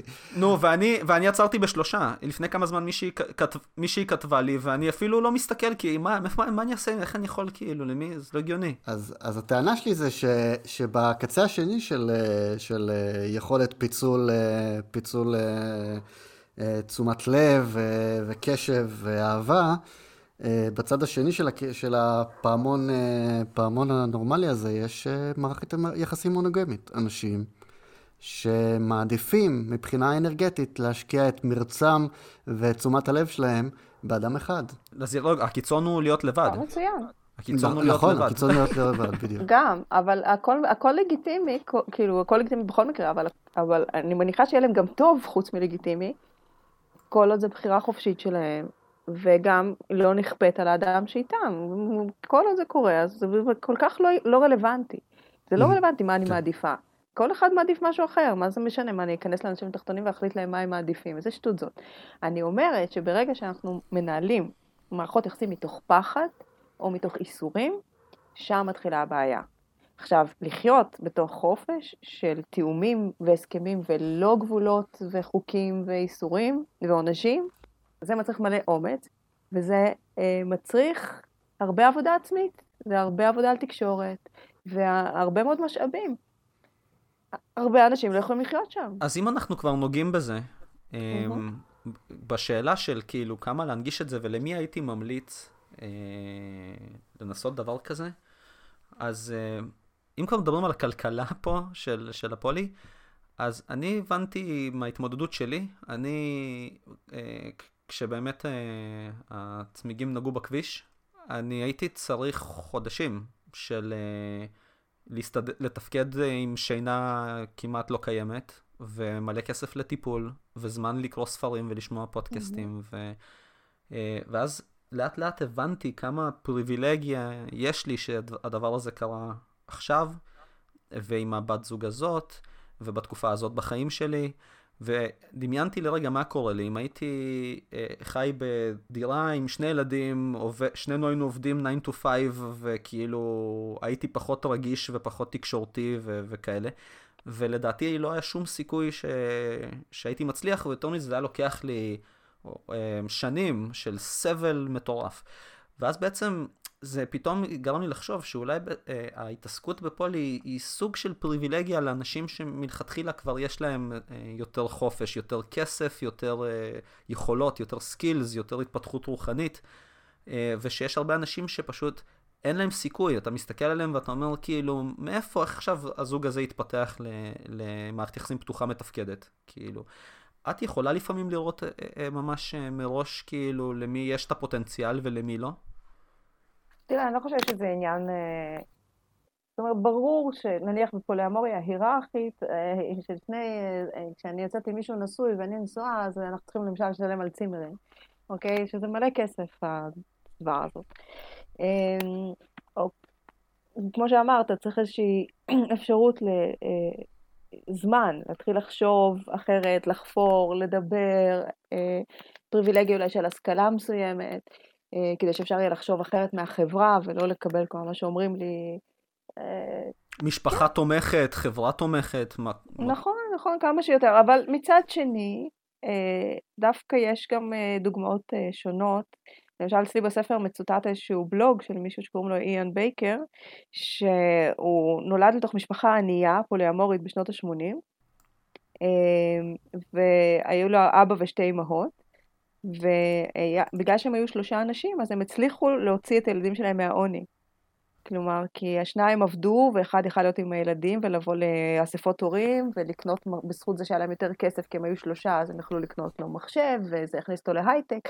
אז אבל זה כבר שלב מתקדם, אני מדבר על אנשים שהם כרגע זוג מונוגמי ששוקל לפתוח, כי כשאתה כבר ב... אחרי, אז ברור שמתחיל משחק משאבים אחר, אבל uh, גם את יודעת, גם עם הזמן דברים מתפתחים, פתאום uh, יש לך חבר שנותן לך את הדירה, ומאפשרים לך לארח בבית, ומתחילים לשחק עם הלו"ז, יש דברים, אבל ספציפית התהליך של uh, הטרנספורמציה שאתה צריך לעבור בראש אפילו, אם אני מתמקד רק בזה. הזמן והמשאבים הדרושים בשביל ללמוד את השפה. זאת שפה. אני לא הכרתי את המילים האלה, הנפרדות והכלה ונרנור ופרגוש, יש כאילו שפה שלמה, זה כמו ללמוד מכונאות רכב של הרגש, כאילו אתה, אתה בא לזה אה, רועד וחרד וטיפש, וכמעט כולם הם במצב הזה, בטח במה שאני ראיתי, ואתה צריך עכשיו המון המון זמן בשביל אה, ללמוד, בשביל להשתנות, בשביל לתרגל. כן, אבל תראה, אני, אני, אני גיליתי על פתיחת יחסים כשאני הייתי בת 40, היו לי שלושה ילדים, הקטנה הייתה בת שנה וחצי, שלושה ילדים קטנים, אני עבדתי ולמדתי, בעלי היה בקבע, אז אה, גם, זאת אומרת, אפשר גם מהמקום הזה אה, לפתוח את המערכת. זה אולי יותר מורכב מלהיות לבד וכשיש לך הרבה יותר זמן בחיים. אבל, אה, ויותר כסף, כי אנחנו אולי מרוויחים יותר, אבל שלושה ילדים זה גם עלות מטורפת. מה, מה צריכה לראות בשביל נגיד להסתכל על זוג או על בן אדם ולהגיד לא, עזוב, לא בשבילך. כאילו מה, איפה את צריכה, איך מישהו יכול לזהות את המקום הזה? כי אני, אני אגיד לך, אני קורא פוסטים בפייסבוק כן. באמת, אם כאילו, אני, אני מסתיר את העיניים עם היד ופותח אה, חריץ עם האצבעות, כאילו, יש שם זוועות, כאילו, אתה יודע, אנחנו עוד לא דיברנו על החלק הטוב, אנחנו, אני מבטיח... לא נראה לי שנגיע, אנחנו כבר... נגיע, נגיע, יש זמן. נגיע. אני חשבתי שתהיה לי עבודה קשה כאן, ואתה עושה... לא, לא, לא, לא. לא, הוא, כן, קורע את הפולי. לא, לא, לא, לא, אני מחויב, מחויב להיות ספקן וביקורתי. אני אגיד את זה ככה, בסדר? יש אנשים שעד שהם לא יעשו טיפול, לא כדאי להם להיכנס לפולין, בסדר? ומה, איזה סוג אנשים זה? זה אנשים, קודם כל אנשים שהם אה, עברו, יש, הם פוסט-טראומטיים. זה יכול הפאומות צצות, עפות למעלה, אי אפשר להדחיק אותן בתוך אה, פתיחת מערכת יחסים. אה, אנשים שיש להם ביטחון עצמי מאוד מאוד נמוך, אנשים שהם אה, נוטים לדיכאון קליני, לחרדות מוגזמות, כל הדבר הזה, הם ייכנסו לפוליומוריה, זה יכול לגרום להם לקרוס, ברמה כזאת. ממש. אז זה לא אומר שאי אפשר, או מחלות נפש, זה לא אומר שאי אפשר. אני מכירה אנשים כאלה שנכנסו לפוליאמוריה ועשו עבודה ויצאו מזה דווקא מחוזקים, אבל זה מקום מסוכן, אוקיי? ממש צריך לחשוב על זה כמה פעמים וצריך ליווי וצריך לראות שהבן אדם מסוגל ושגם הבן הזוג שלו מאוד מאוד תומך ומאוד הולך איתו, ויהיו אנשים שלא יהיו מסוגלים לפתוח מהמקום הזה, לא יהיו מסוגלים, לחוו כאלה טראומות שהם זקוקים לביטחון כל כך גדול, שהם לא יכולים לקבל חופש מחוץ לגבולות מאוד מאוד ברורים ומוחזקים כמו של מונוגמיה, בעצם. אוקיי? אז אה, ממש, אה, זה, זה, זה, זה צריך לקחת בחשבון. שנית, אנשים שצריכים אה, שיהיה להם איזשהו מינימום של, ביטח, של מודעות עצמית, של יכולת תקשורת, אתה יודע, אנשים ש... שמאשימים כל היום, או מרצים, אנשים נורא מרצים, זה גם בעיה. זה בעיה קשה. וואי, זאת בעיה אנשים, רצינית מאוד. כן, אנשים מרצים, הם ידרכו על עצמם, וידרכו על עצמם, עד שהם פשוט יקרסו. אולי ננצל את ההזדמנות הזאת אה, לדבר על ריצוי, כי אני חושב שזה קונספט שמאוד קשה להגדיר ולהבין אותו, ורוב האנשים, גם אם הם שמעו עליו, הם לא יודעים לזהות את עצמם בתוכו.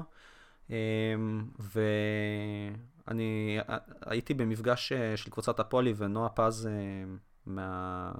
מהאקטיביסטיות. מהאקטיביסטיות שבעצם מנהלות את הקבוצה, אה, הגדירה את זה בצורה מעניינת, ואני רוצה לשאול אותך אם את מסכימה עם ההגדרה הזאת, ואם יש מה, מה להרחיב שם, ובעצם תיארה ריצוי אה, לא כאיזשהו מצב אה, חד פעמי שמסתכלים עליו נקודתית פר אקט, אלא איזשהו מין, איזושהי מין התנהגות כרונית שבה אתה עושה משהו שגורם לך באופן קבוע להרגיש סבל או עוגמת נפש, כלומר אתה מתקפל נגד כיוון ה...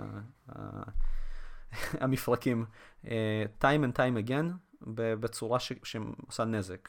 זה, זה בגדול מה שאני הבנתי, כאילו, בניסוח שלי, אני לא מצטט אותה פה, אבל um, יש לך להרחיב על, ה... על ההגדרה הזאת?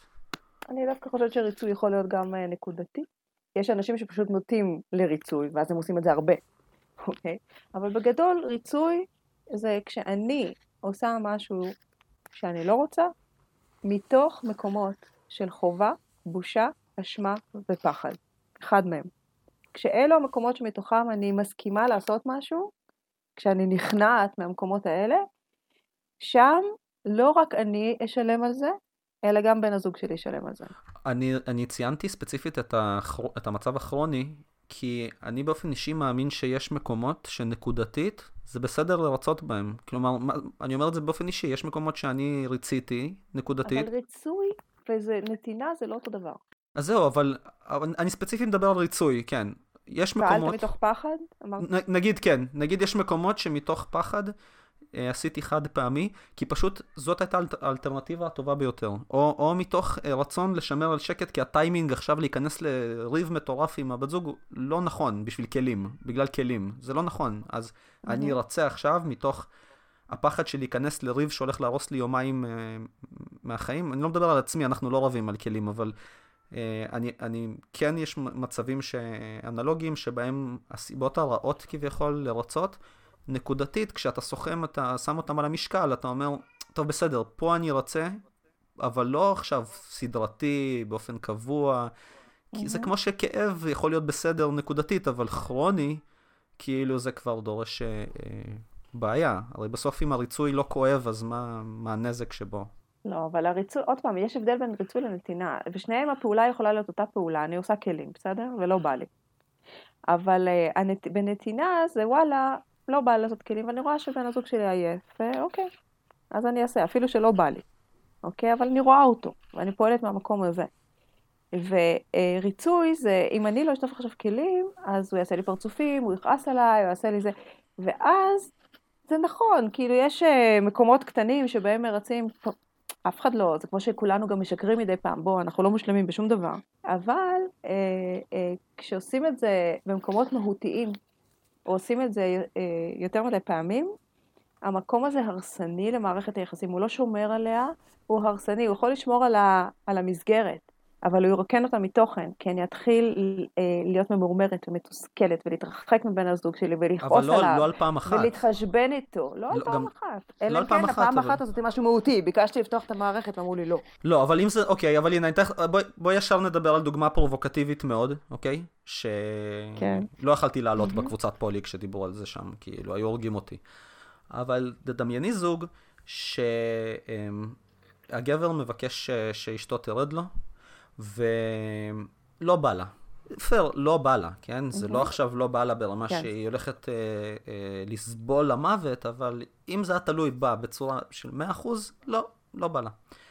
והיא מחליטה כן לעשות את זה, הפעם, ספציפית, כי, ומלא מלא סיבות, כי הרבה זמן לא היה ביניהם משהו והוא חסר ביטחון והוא צריך את האינטימיות הזאת כדי להרגיש יותר טוב, כדי שאפשר יהיה לדבר איתו כמו עם בן אדם ביום למחרת, או, או כי הוא ביקש ממש כאילו בצורה שזה ברור שכמה לא לא בא לאישה זה הרבה יותר נמוך מכמה שזה חשוב לו. לצורך העניין תכניסי לשם רשימה של כל הסיבות האפשריות, והיא מחליטה חס וחלילה לעשות את זה מתוך ריצוי פעם אחת, אה, או פעם בחודשיים, לא משנה, כאילו.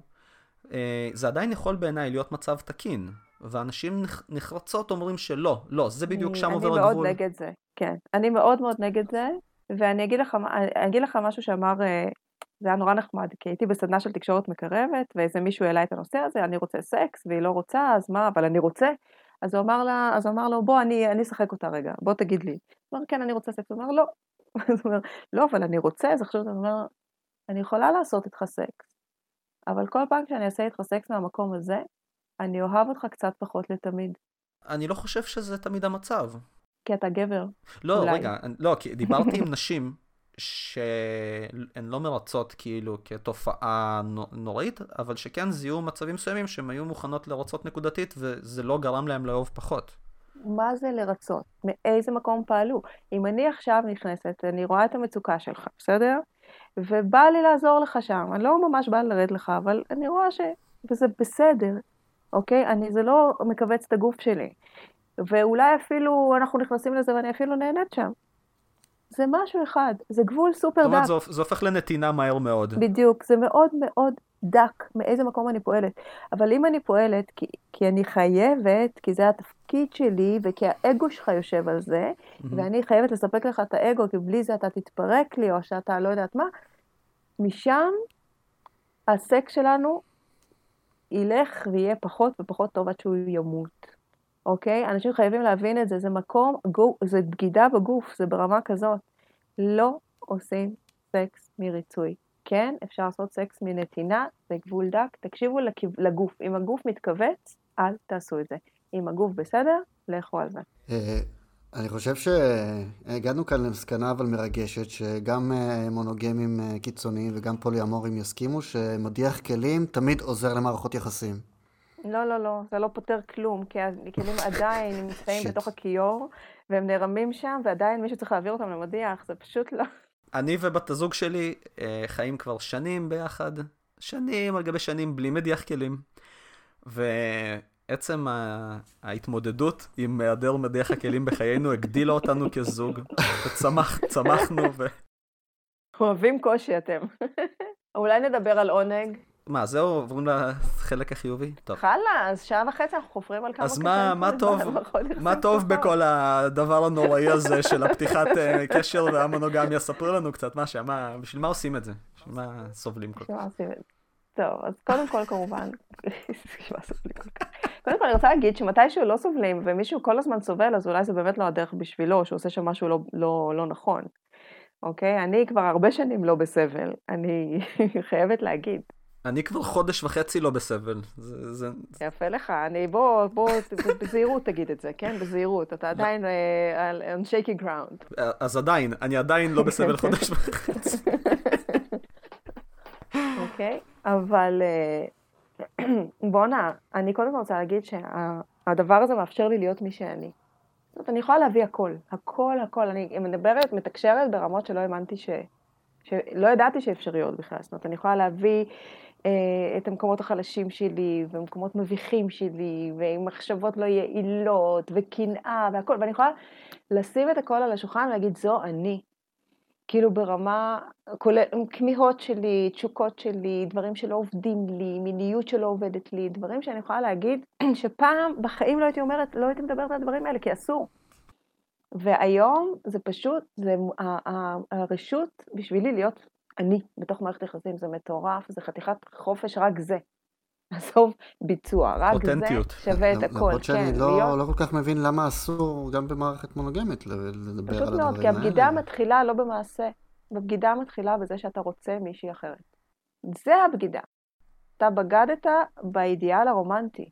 אני אמורה להיות הכל בשבילך, אתה לא אמור מהרגע שאנחנו יחד בכלל לרצות להסתכל על מישהי אחרת. כן, אז זה, זה הסתכלות אבל מאוד, uh, ב- באמת על, על מערכות מונוגמיות, מאוד מאוד uh, כובלות, ושהיום אנחנו... לא, לא, זה, זה לא. לא מאוד כובלות, ממש זה לא. די הדיפולט.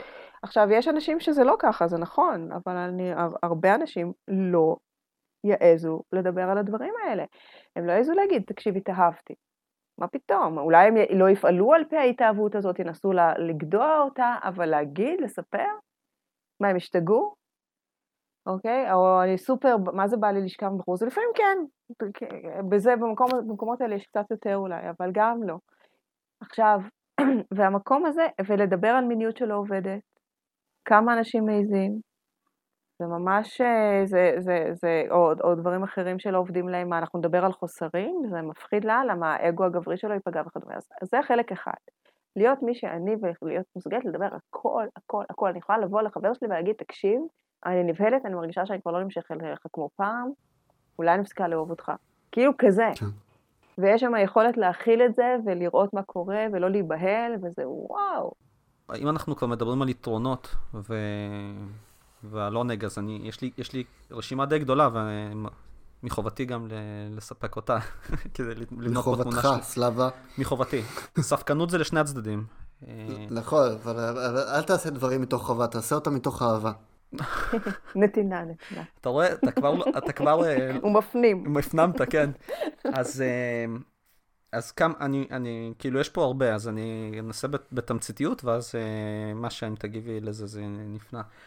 אה, קודם כל, זה קטליזטור מטורף לצמיחה אישית ו- ולמודעות עצמית. אתה פשוט נאלץ, נאלץ, זאת המילה, אתה נאלץ ללמוד לתקשר טוב יותר, לגלות את עצמך ולהיות קשוב לרגשות שלך, להיות אה, עדין יותר, להתגבר על כעסים אה, ועל כל מיני מקומות לא אותנטיים אה, אחרים, לקחת אחריות. אה, אז, אז במובן הזה, כשאני רואה מה למדתי ב, בנגיד ארבעת החודשים הראשונים, זה פרייסלס. אין, אין, כאילו, אני לא יכול אפילו לשים על זה תו מחיר על הדבר הזה. אה, הדבר השני זה שזה פותח אה, דלת לקשרים אה, שלא קיימים בשום מימד אחר. הקשרים שחוויתי וחווה, אה, כולל הקשר הראשי עם, עם בת הזוג, הם קשרים שלא קיימים בקונטקסט הדפולטיבי של המונוגמיה. בין השאר כי הם סלייס מאוד צר של לפעמים של מה שאתה יכול לקבל בקשר בלי כל הלחץ ההיסטרי של להיות הכל וכל הציפיות ו- וכך הלאה. זה מתחיל בדייט שבו אתה לא בא כמו לרעיון עבודה, אתה בא פשוט להכיר בן אדם. וזה ממשיך ל... אה, אם משהו לא מרצה אותך או לא מושלם במראה החיצוני או בתכונות אישיות של הבן אדם הזה, אז הרבה יותר קל לך אה, לקבל את זה ולהכיל את זה, כי אתה לא בוחר אותו על פני מישהו אחר, והוא לא חייב לעמוד בכל והציפיות אה, שלך. וגם המטרה, הרבה פעמים אנשים, אה, נגיד לי יצא מזל להכיר אה, אה, נשים שחיות בקונטקסט פולי גם, ואנשים מראש באים למערכת יחסים או לקשר שנוצר ביניכם מתוך מקום של זה שני אנשים שבאים לעשות אחד לשני נעים וטוב. ז, זאת כאילו הכוונה מלכתחילה. וזה משהו שאיכשהו התנדף בתוך שוק הרווקות המונוגמית והדייטינג וההתחלה של הקשרים, והוא מאוד מיוחד, הוא, הוא, הוא מאוד מפרגן, הוא מאוד בונה, הוא מאוד מעצים, הוא מאוד חיובי. אה, והוא גם תורם המון למיניות, כי אם יש משהו שהורג חרמנות, זה לחץ. זה, זה כאילו דבר נאמבר 1 שהורג חרמנות. אמ, ועוד משהו שראינו, וזה, יש לי חבר שאיך שפתחנו את הקשר, הוא ישר אמר, אה, ah, זה כאילו אתה עובר עכשיו משוק אה, אה, קומוניסטי סטגננטי לשוק אה, קפיטליסטי חופשי. וצחקנו על זה קצת, אבל אז ראיתי מה הדבר הזה נותן למוטיבציה שלך לתחזק את עצמך כבן אדם שיש לו אפשרויות. כלומר, הרבה מאוד אנשים מתחילים לראות יותר טוב ולהוריד משקל ולהשקיע בעצמם ולהיות אנשים יותר טובים. המוטיבציה עולה כשאתה פתאום צריך להציג את עצמך ליותר אנשים ולא רק בתוך המסגרת. הרגילה והמובנת מאליה של הקשר. ואחד הדברים שבת הזוג שלי אמרה, שבהתחלה נשמע לי מוזר, אבל אחרי זה התחלתי להבין אותו לעומק, זה שמקבלים המון המון פידבק חיובי מעוד אנשים. אז גם אם אתה בזוגיות אה, מאוד טובה ומעצימה בקשר המונוגמי, וכל יום אומרים לך כמה אתה אהוב ומושך וכך הלאה, כשעוד בן אדם עושה את זה, כשפתאום אתה, זה, זה אפילו יותר מפי שניים. זה, זה כל כך הרבה יותר קל להיות מאושר ולקבל לקבל את הפידבק הטוב הזה, שזה בתכלס ממש מגדיל את רמת האושר ב- ביום יום. אנשים לא מבינים כמה פידבק חיובי ממישהו בקונטקסט רומנטי הוא מרים ומקפיץ את, ה, את הערך העצמי ואת התחושה. זהו, זה, זאת הרשימה הקצרה שלי. זהו? לך... זה כאילו, יש לי פה אינסוף, אבל הזמן מוגבל. אוקיי, בסדר. אז קודם כל, אני בגדול מסכימה לכל אה, מה שאמרת. גם אה, עצם זה שאם כבר אנחנו מדברים על מערכות יחסים לא, שאדם לא צריך להיות הכל, אז גם יש אה, גמישות במה אני מאפשרת לעצמי בתוך מערכות יחסים. למשל, יש לי אה, מישהו שאני נורא נורא אוהבת, וכשאנחנו נפגשים אנחנו מתחבקים ומתנשקים ואנחנו נורא אינטימיים, אבל אנחנו, אין, אין לנו עניין בסקס. אבל לא הייתי מאפשרת לעצמי את זה, למשל במונוגמיה. בדיוק. את החיבוקים האינטימיים והנשיקות, אבל זה בדיוק מה שהמערכת הזאת צריכה, היא לא צריכה סקס, וגם לא, לא מתאים לה להיות uh, בלי מגע, אוקיי? אז זה כזה משהו ש, שמתאפשר uh, לשחק איתו. אבל בואנה, לא דיברת על מיניות.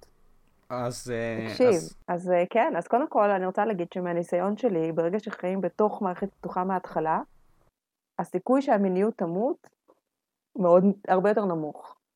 כי פשוט יש את החופש ויש את האפשרות, וכאילו, התשוקה פורחת בחופש והיא מתה בחובה, ואין את החובה יותר. אז כאילו, וואו, זה מדהים כמה זה שומר לי על מיניות, בחיים לא היה לי משהו כזה.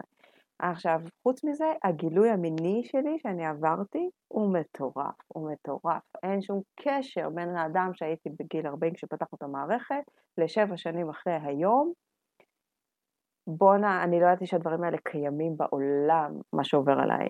באמת, כאילו, זה פסיכי, זה מטורף, זה גילוי שנמשך כבר שבע שנים רצוף, כל הזמן יש משהו חדש, כל הזמן יש חוויות, שבאמת, חוויות שלא ידעתי, זה לא דברים שרואים בפורנו, זה דברים שלא ידעתי שהם קיימים בכלל, שאפשר לחוות אותם.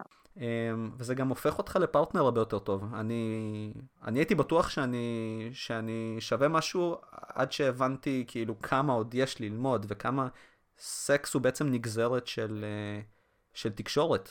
כאילו גם תקשורת בסקס, גם תקשורת על סקס. אמ, וכמה שבלי זה, אז יש רמה הרבה יותר נמוכה, שיש תקרת זכוכית שמגיעים אליה. ואני גיליתי את זה, ב, למשל, למדתי שיש הרבה אנשים שלפני המפגש המיני הראשון, הם שואלים את הבן אדם השני, תזרוק לי כמה דברים שאתה אוהב ולא אוהב. כדי לדעת מראש, לא כדי לגלות את זה בזמן הפעם הראשונה ש... כן, זה כמו אנשים שלא רוצים לדעת אם יש להם בן או בת. בואנה, זה ההפתעה, אתם צריכים גם את ההפתעה הזאת, אתם יודעים כמה הפתעות יכולות להיות לכם עם הילד הזה, עזבו, תורידו איזה חתיכת אי ודאות. ממש. כי נכנסים, רוב, המיני, רוב הנשים בסקס הראשון עם גבר חדש לא גומרות, שני שליש. אוקיי? כן. למה? כי, כי הן בלחץ. הן בלחץ. הוא לא יודע מה לגעת, הוא לא יודע מה אני אוהבת, אולי הוא ייגע באיזה מקום שאני לא רוצה שיגעו לי, אבל לא דיברתי על זה חלילה. אוקיי, אז אני פשוט בלחץ ומחכה לראות מה יקרה. אולי הוא ייגע בי כואב מדי ואני צריכה אוהבת מגע עדין, או ההפך, הוא נוגע בי בעדינות ואני אוהבת מגע נוכח. אז כאילו, בואנה, אפשר לדבר את זה עכשיו כשמדברים את זה, ומדברים את הציפיות. רגע, מה, מה זה בשבילך סקס? מה אתה מצפה אחר כך? אתה רוצה שנתקשר? כאילו, אני צריכה טלפון ממך יום אחרי זה, זה משמעותי בשבילי, זה זה סתם בשביל הכיף. כל הציפיות האלה, המין בטוח או לא בטוח, אני לא צריכה לבדוק, תוציא קונדום או לא תוציא קונדום. כן. יש, יש עוד אה, מלא, אגב, אה, אה, דברים כאלה. נגיד, שני אנשים ש, שרוצים לעשות אנאלי בדייט הראשון, אם הם לא מדברים על זה, אין סיכוי כמעט. כאילו, מי, מי, מי יעז להעלות דבר כזה? או מישהי שממש לא מרגישה בנוח שיורדים לה. אין, mm-hmm. אין סיכוי, כאילו, אם לא מדברים על זה, הבן אדם הזה הולך לנסות, בטח. כי ממלא סיבות, ואז הוא יצטרך לדחות אותו, ואז הוא ירגיש דחוי, וכל האקט הזה, הריקוד הדפוק הזה של המבוכה, הוא מיותר, הוא מיותר, אפשר בשיחה אחת להעיף אותו, להוריד אותו לגמרי מהפרק. ואני רוצה להגיד שכשלמדתי את השיחה הזאת, אז למדתי את זה באיזושהי סדנה, וזה, אה, היה, היה שם איזה בחור שכאילו, התחלנו את הסדנה הזאת, אה, התלהבנו אחד מהשני, אה, שכבנו, אוקיי? ועשינו כאילו, השיחה שלנו לפני, ה, לפני הסקס הייתה מחלות מין? אין, אין, יאללה. זו הייתה השיחה. ואז לימדו אותנו את השיחה הזאת, אמרתי, רגע, אני רוצה לעשות את זה איתך, אפילו שכבר שכבנו, אני רוצה לעשות איתך את השיחה הזאת. ועשינו את השיחה הזאת, ובואנה, הרגשתי שירד לי איזה סלע מהגב. כאילו, פתאום אמרתי, וואו, כאילו, עכשיו אה, אני יודעת שכשאני אכנס פה פעם נוספת למיניות, זה יהיה אחרת, אני ארגיש בטוחה. וזה אין, אין כמו להרגיש בטוחה בתוך מיניות בשביל שכל הצ'קרות ייפתחו שם. זה טיפ למונוגמים, זה טיפ לרווקים, זה טיפ לכל דבר. אם אתה לא שיכור בסטוץ בשירותים של בר, זה פרקטיקה ש... האמת בכלל, העצה של... היא פרקטיקה מדהימה, אבל אנשים, אבל אנשים לא אוהבים אותה כי היא לא ספונטנית. היא גם אוקיי? כאילו הורסת את הרומנטיקה. כן, כן, את הניחושים, את הניחושים הרומנטיים, אבל כל הניחושים האלה, אנשים בחרדה כל האקט. אבל בצדק, כי, כי, כי למה שתנחש? אתה לא מכיר את הבן אדם, כאילו, מאיפה תדע מה היא אוהבת במיטה? אתה אין לך דרך לדעת, זה, זה, זה, זה חרטא.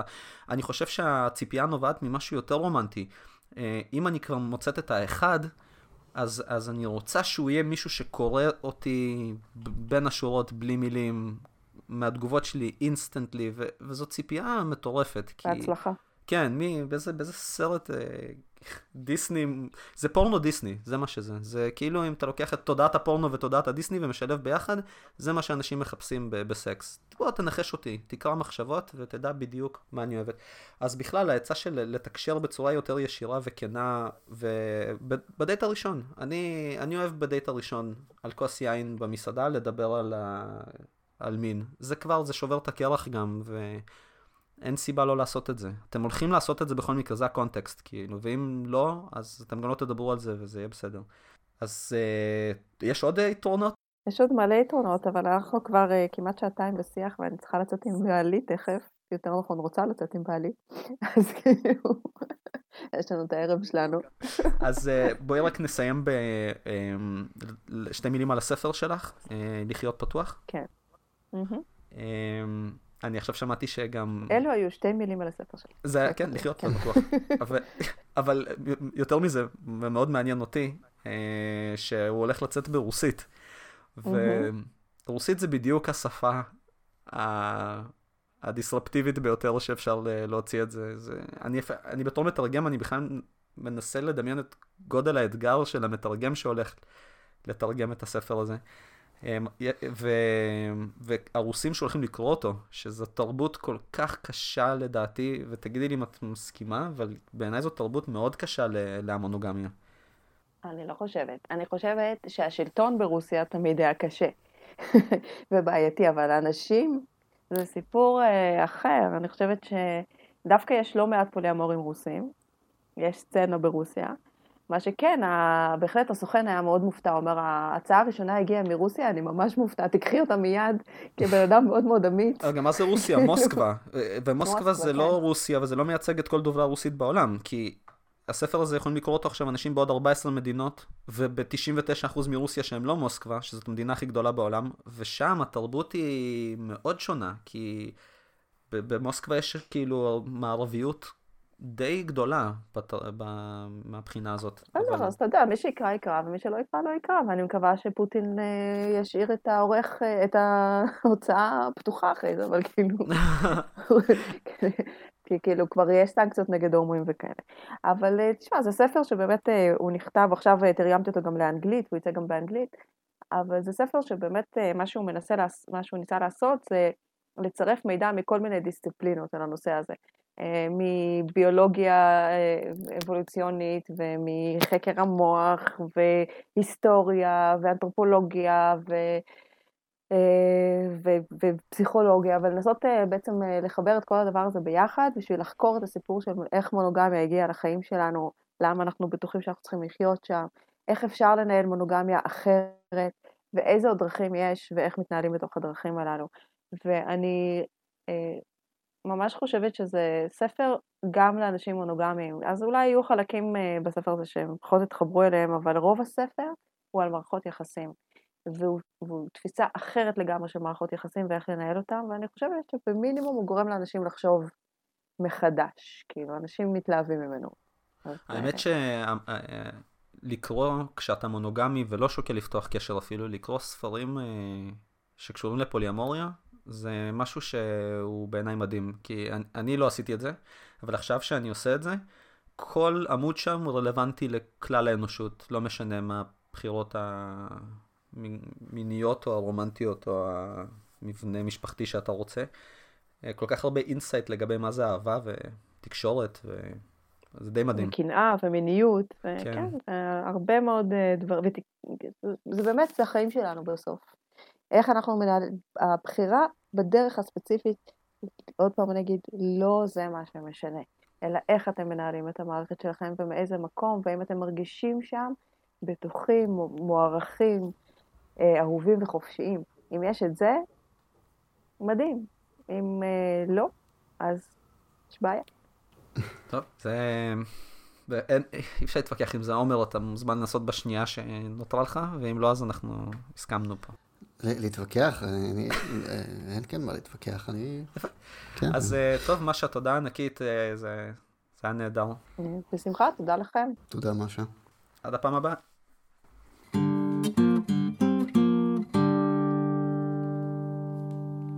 אם אתם נהנים מהפודקאסט שלנו, יש מגוון דרכים שבהן תוכלו לתמוך בו. אתם יכולים להיכנס לדף הפייסבוק שלנו, חומר להקשבה מקף הפודקאסט, ולעשות לייק או לשתף פרק. אתם יכולים להמליץ עליו לחברים או לדרג אותו באייטונס. אם אתם לא בפייסבוק ובא לכם לכתוב לנו, תוכלו לשלוח אימייל לכתובת חומר podcast at gmail.com h-o-m-e-r p-o-d-c-a-s-t at gmail.com תודה, נשתמע.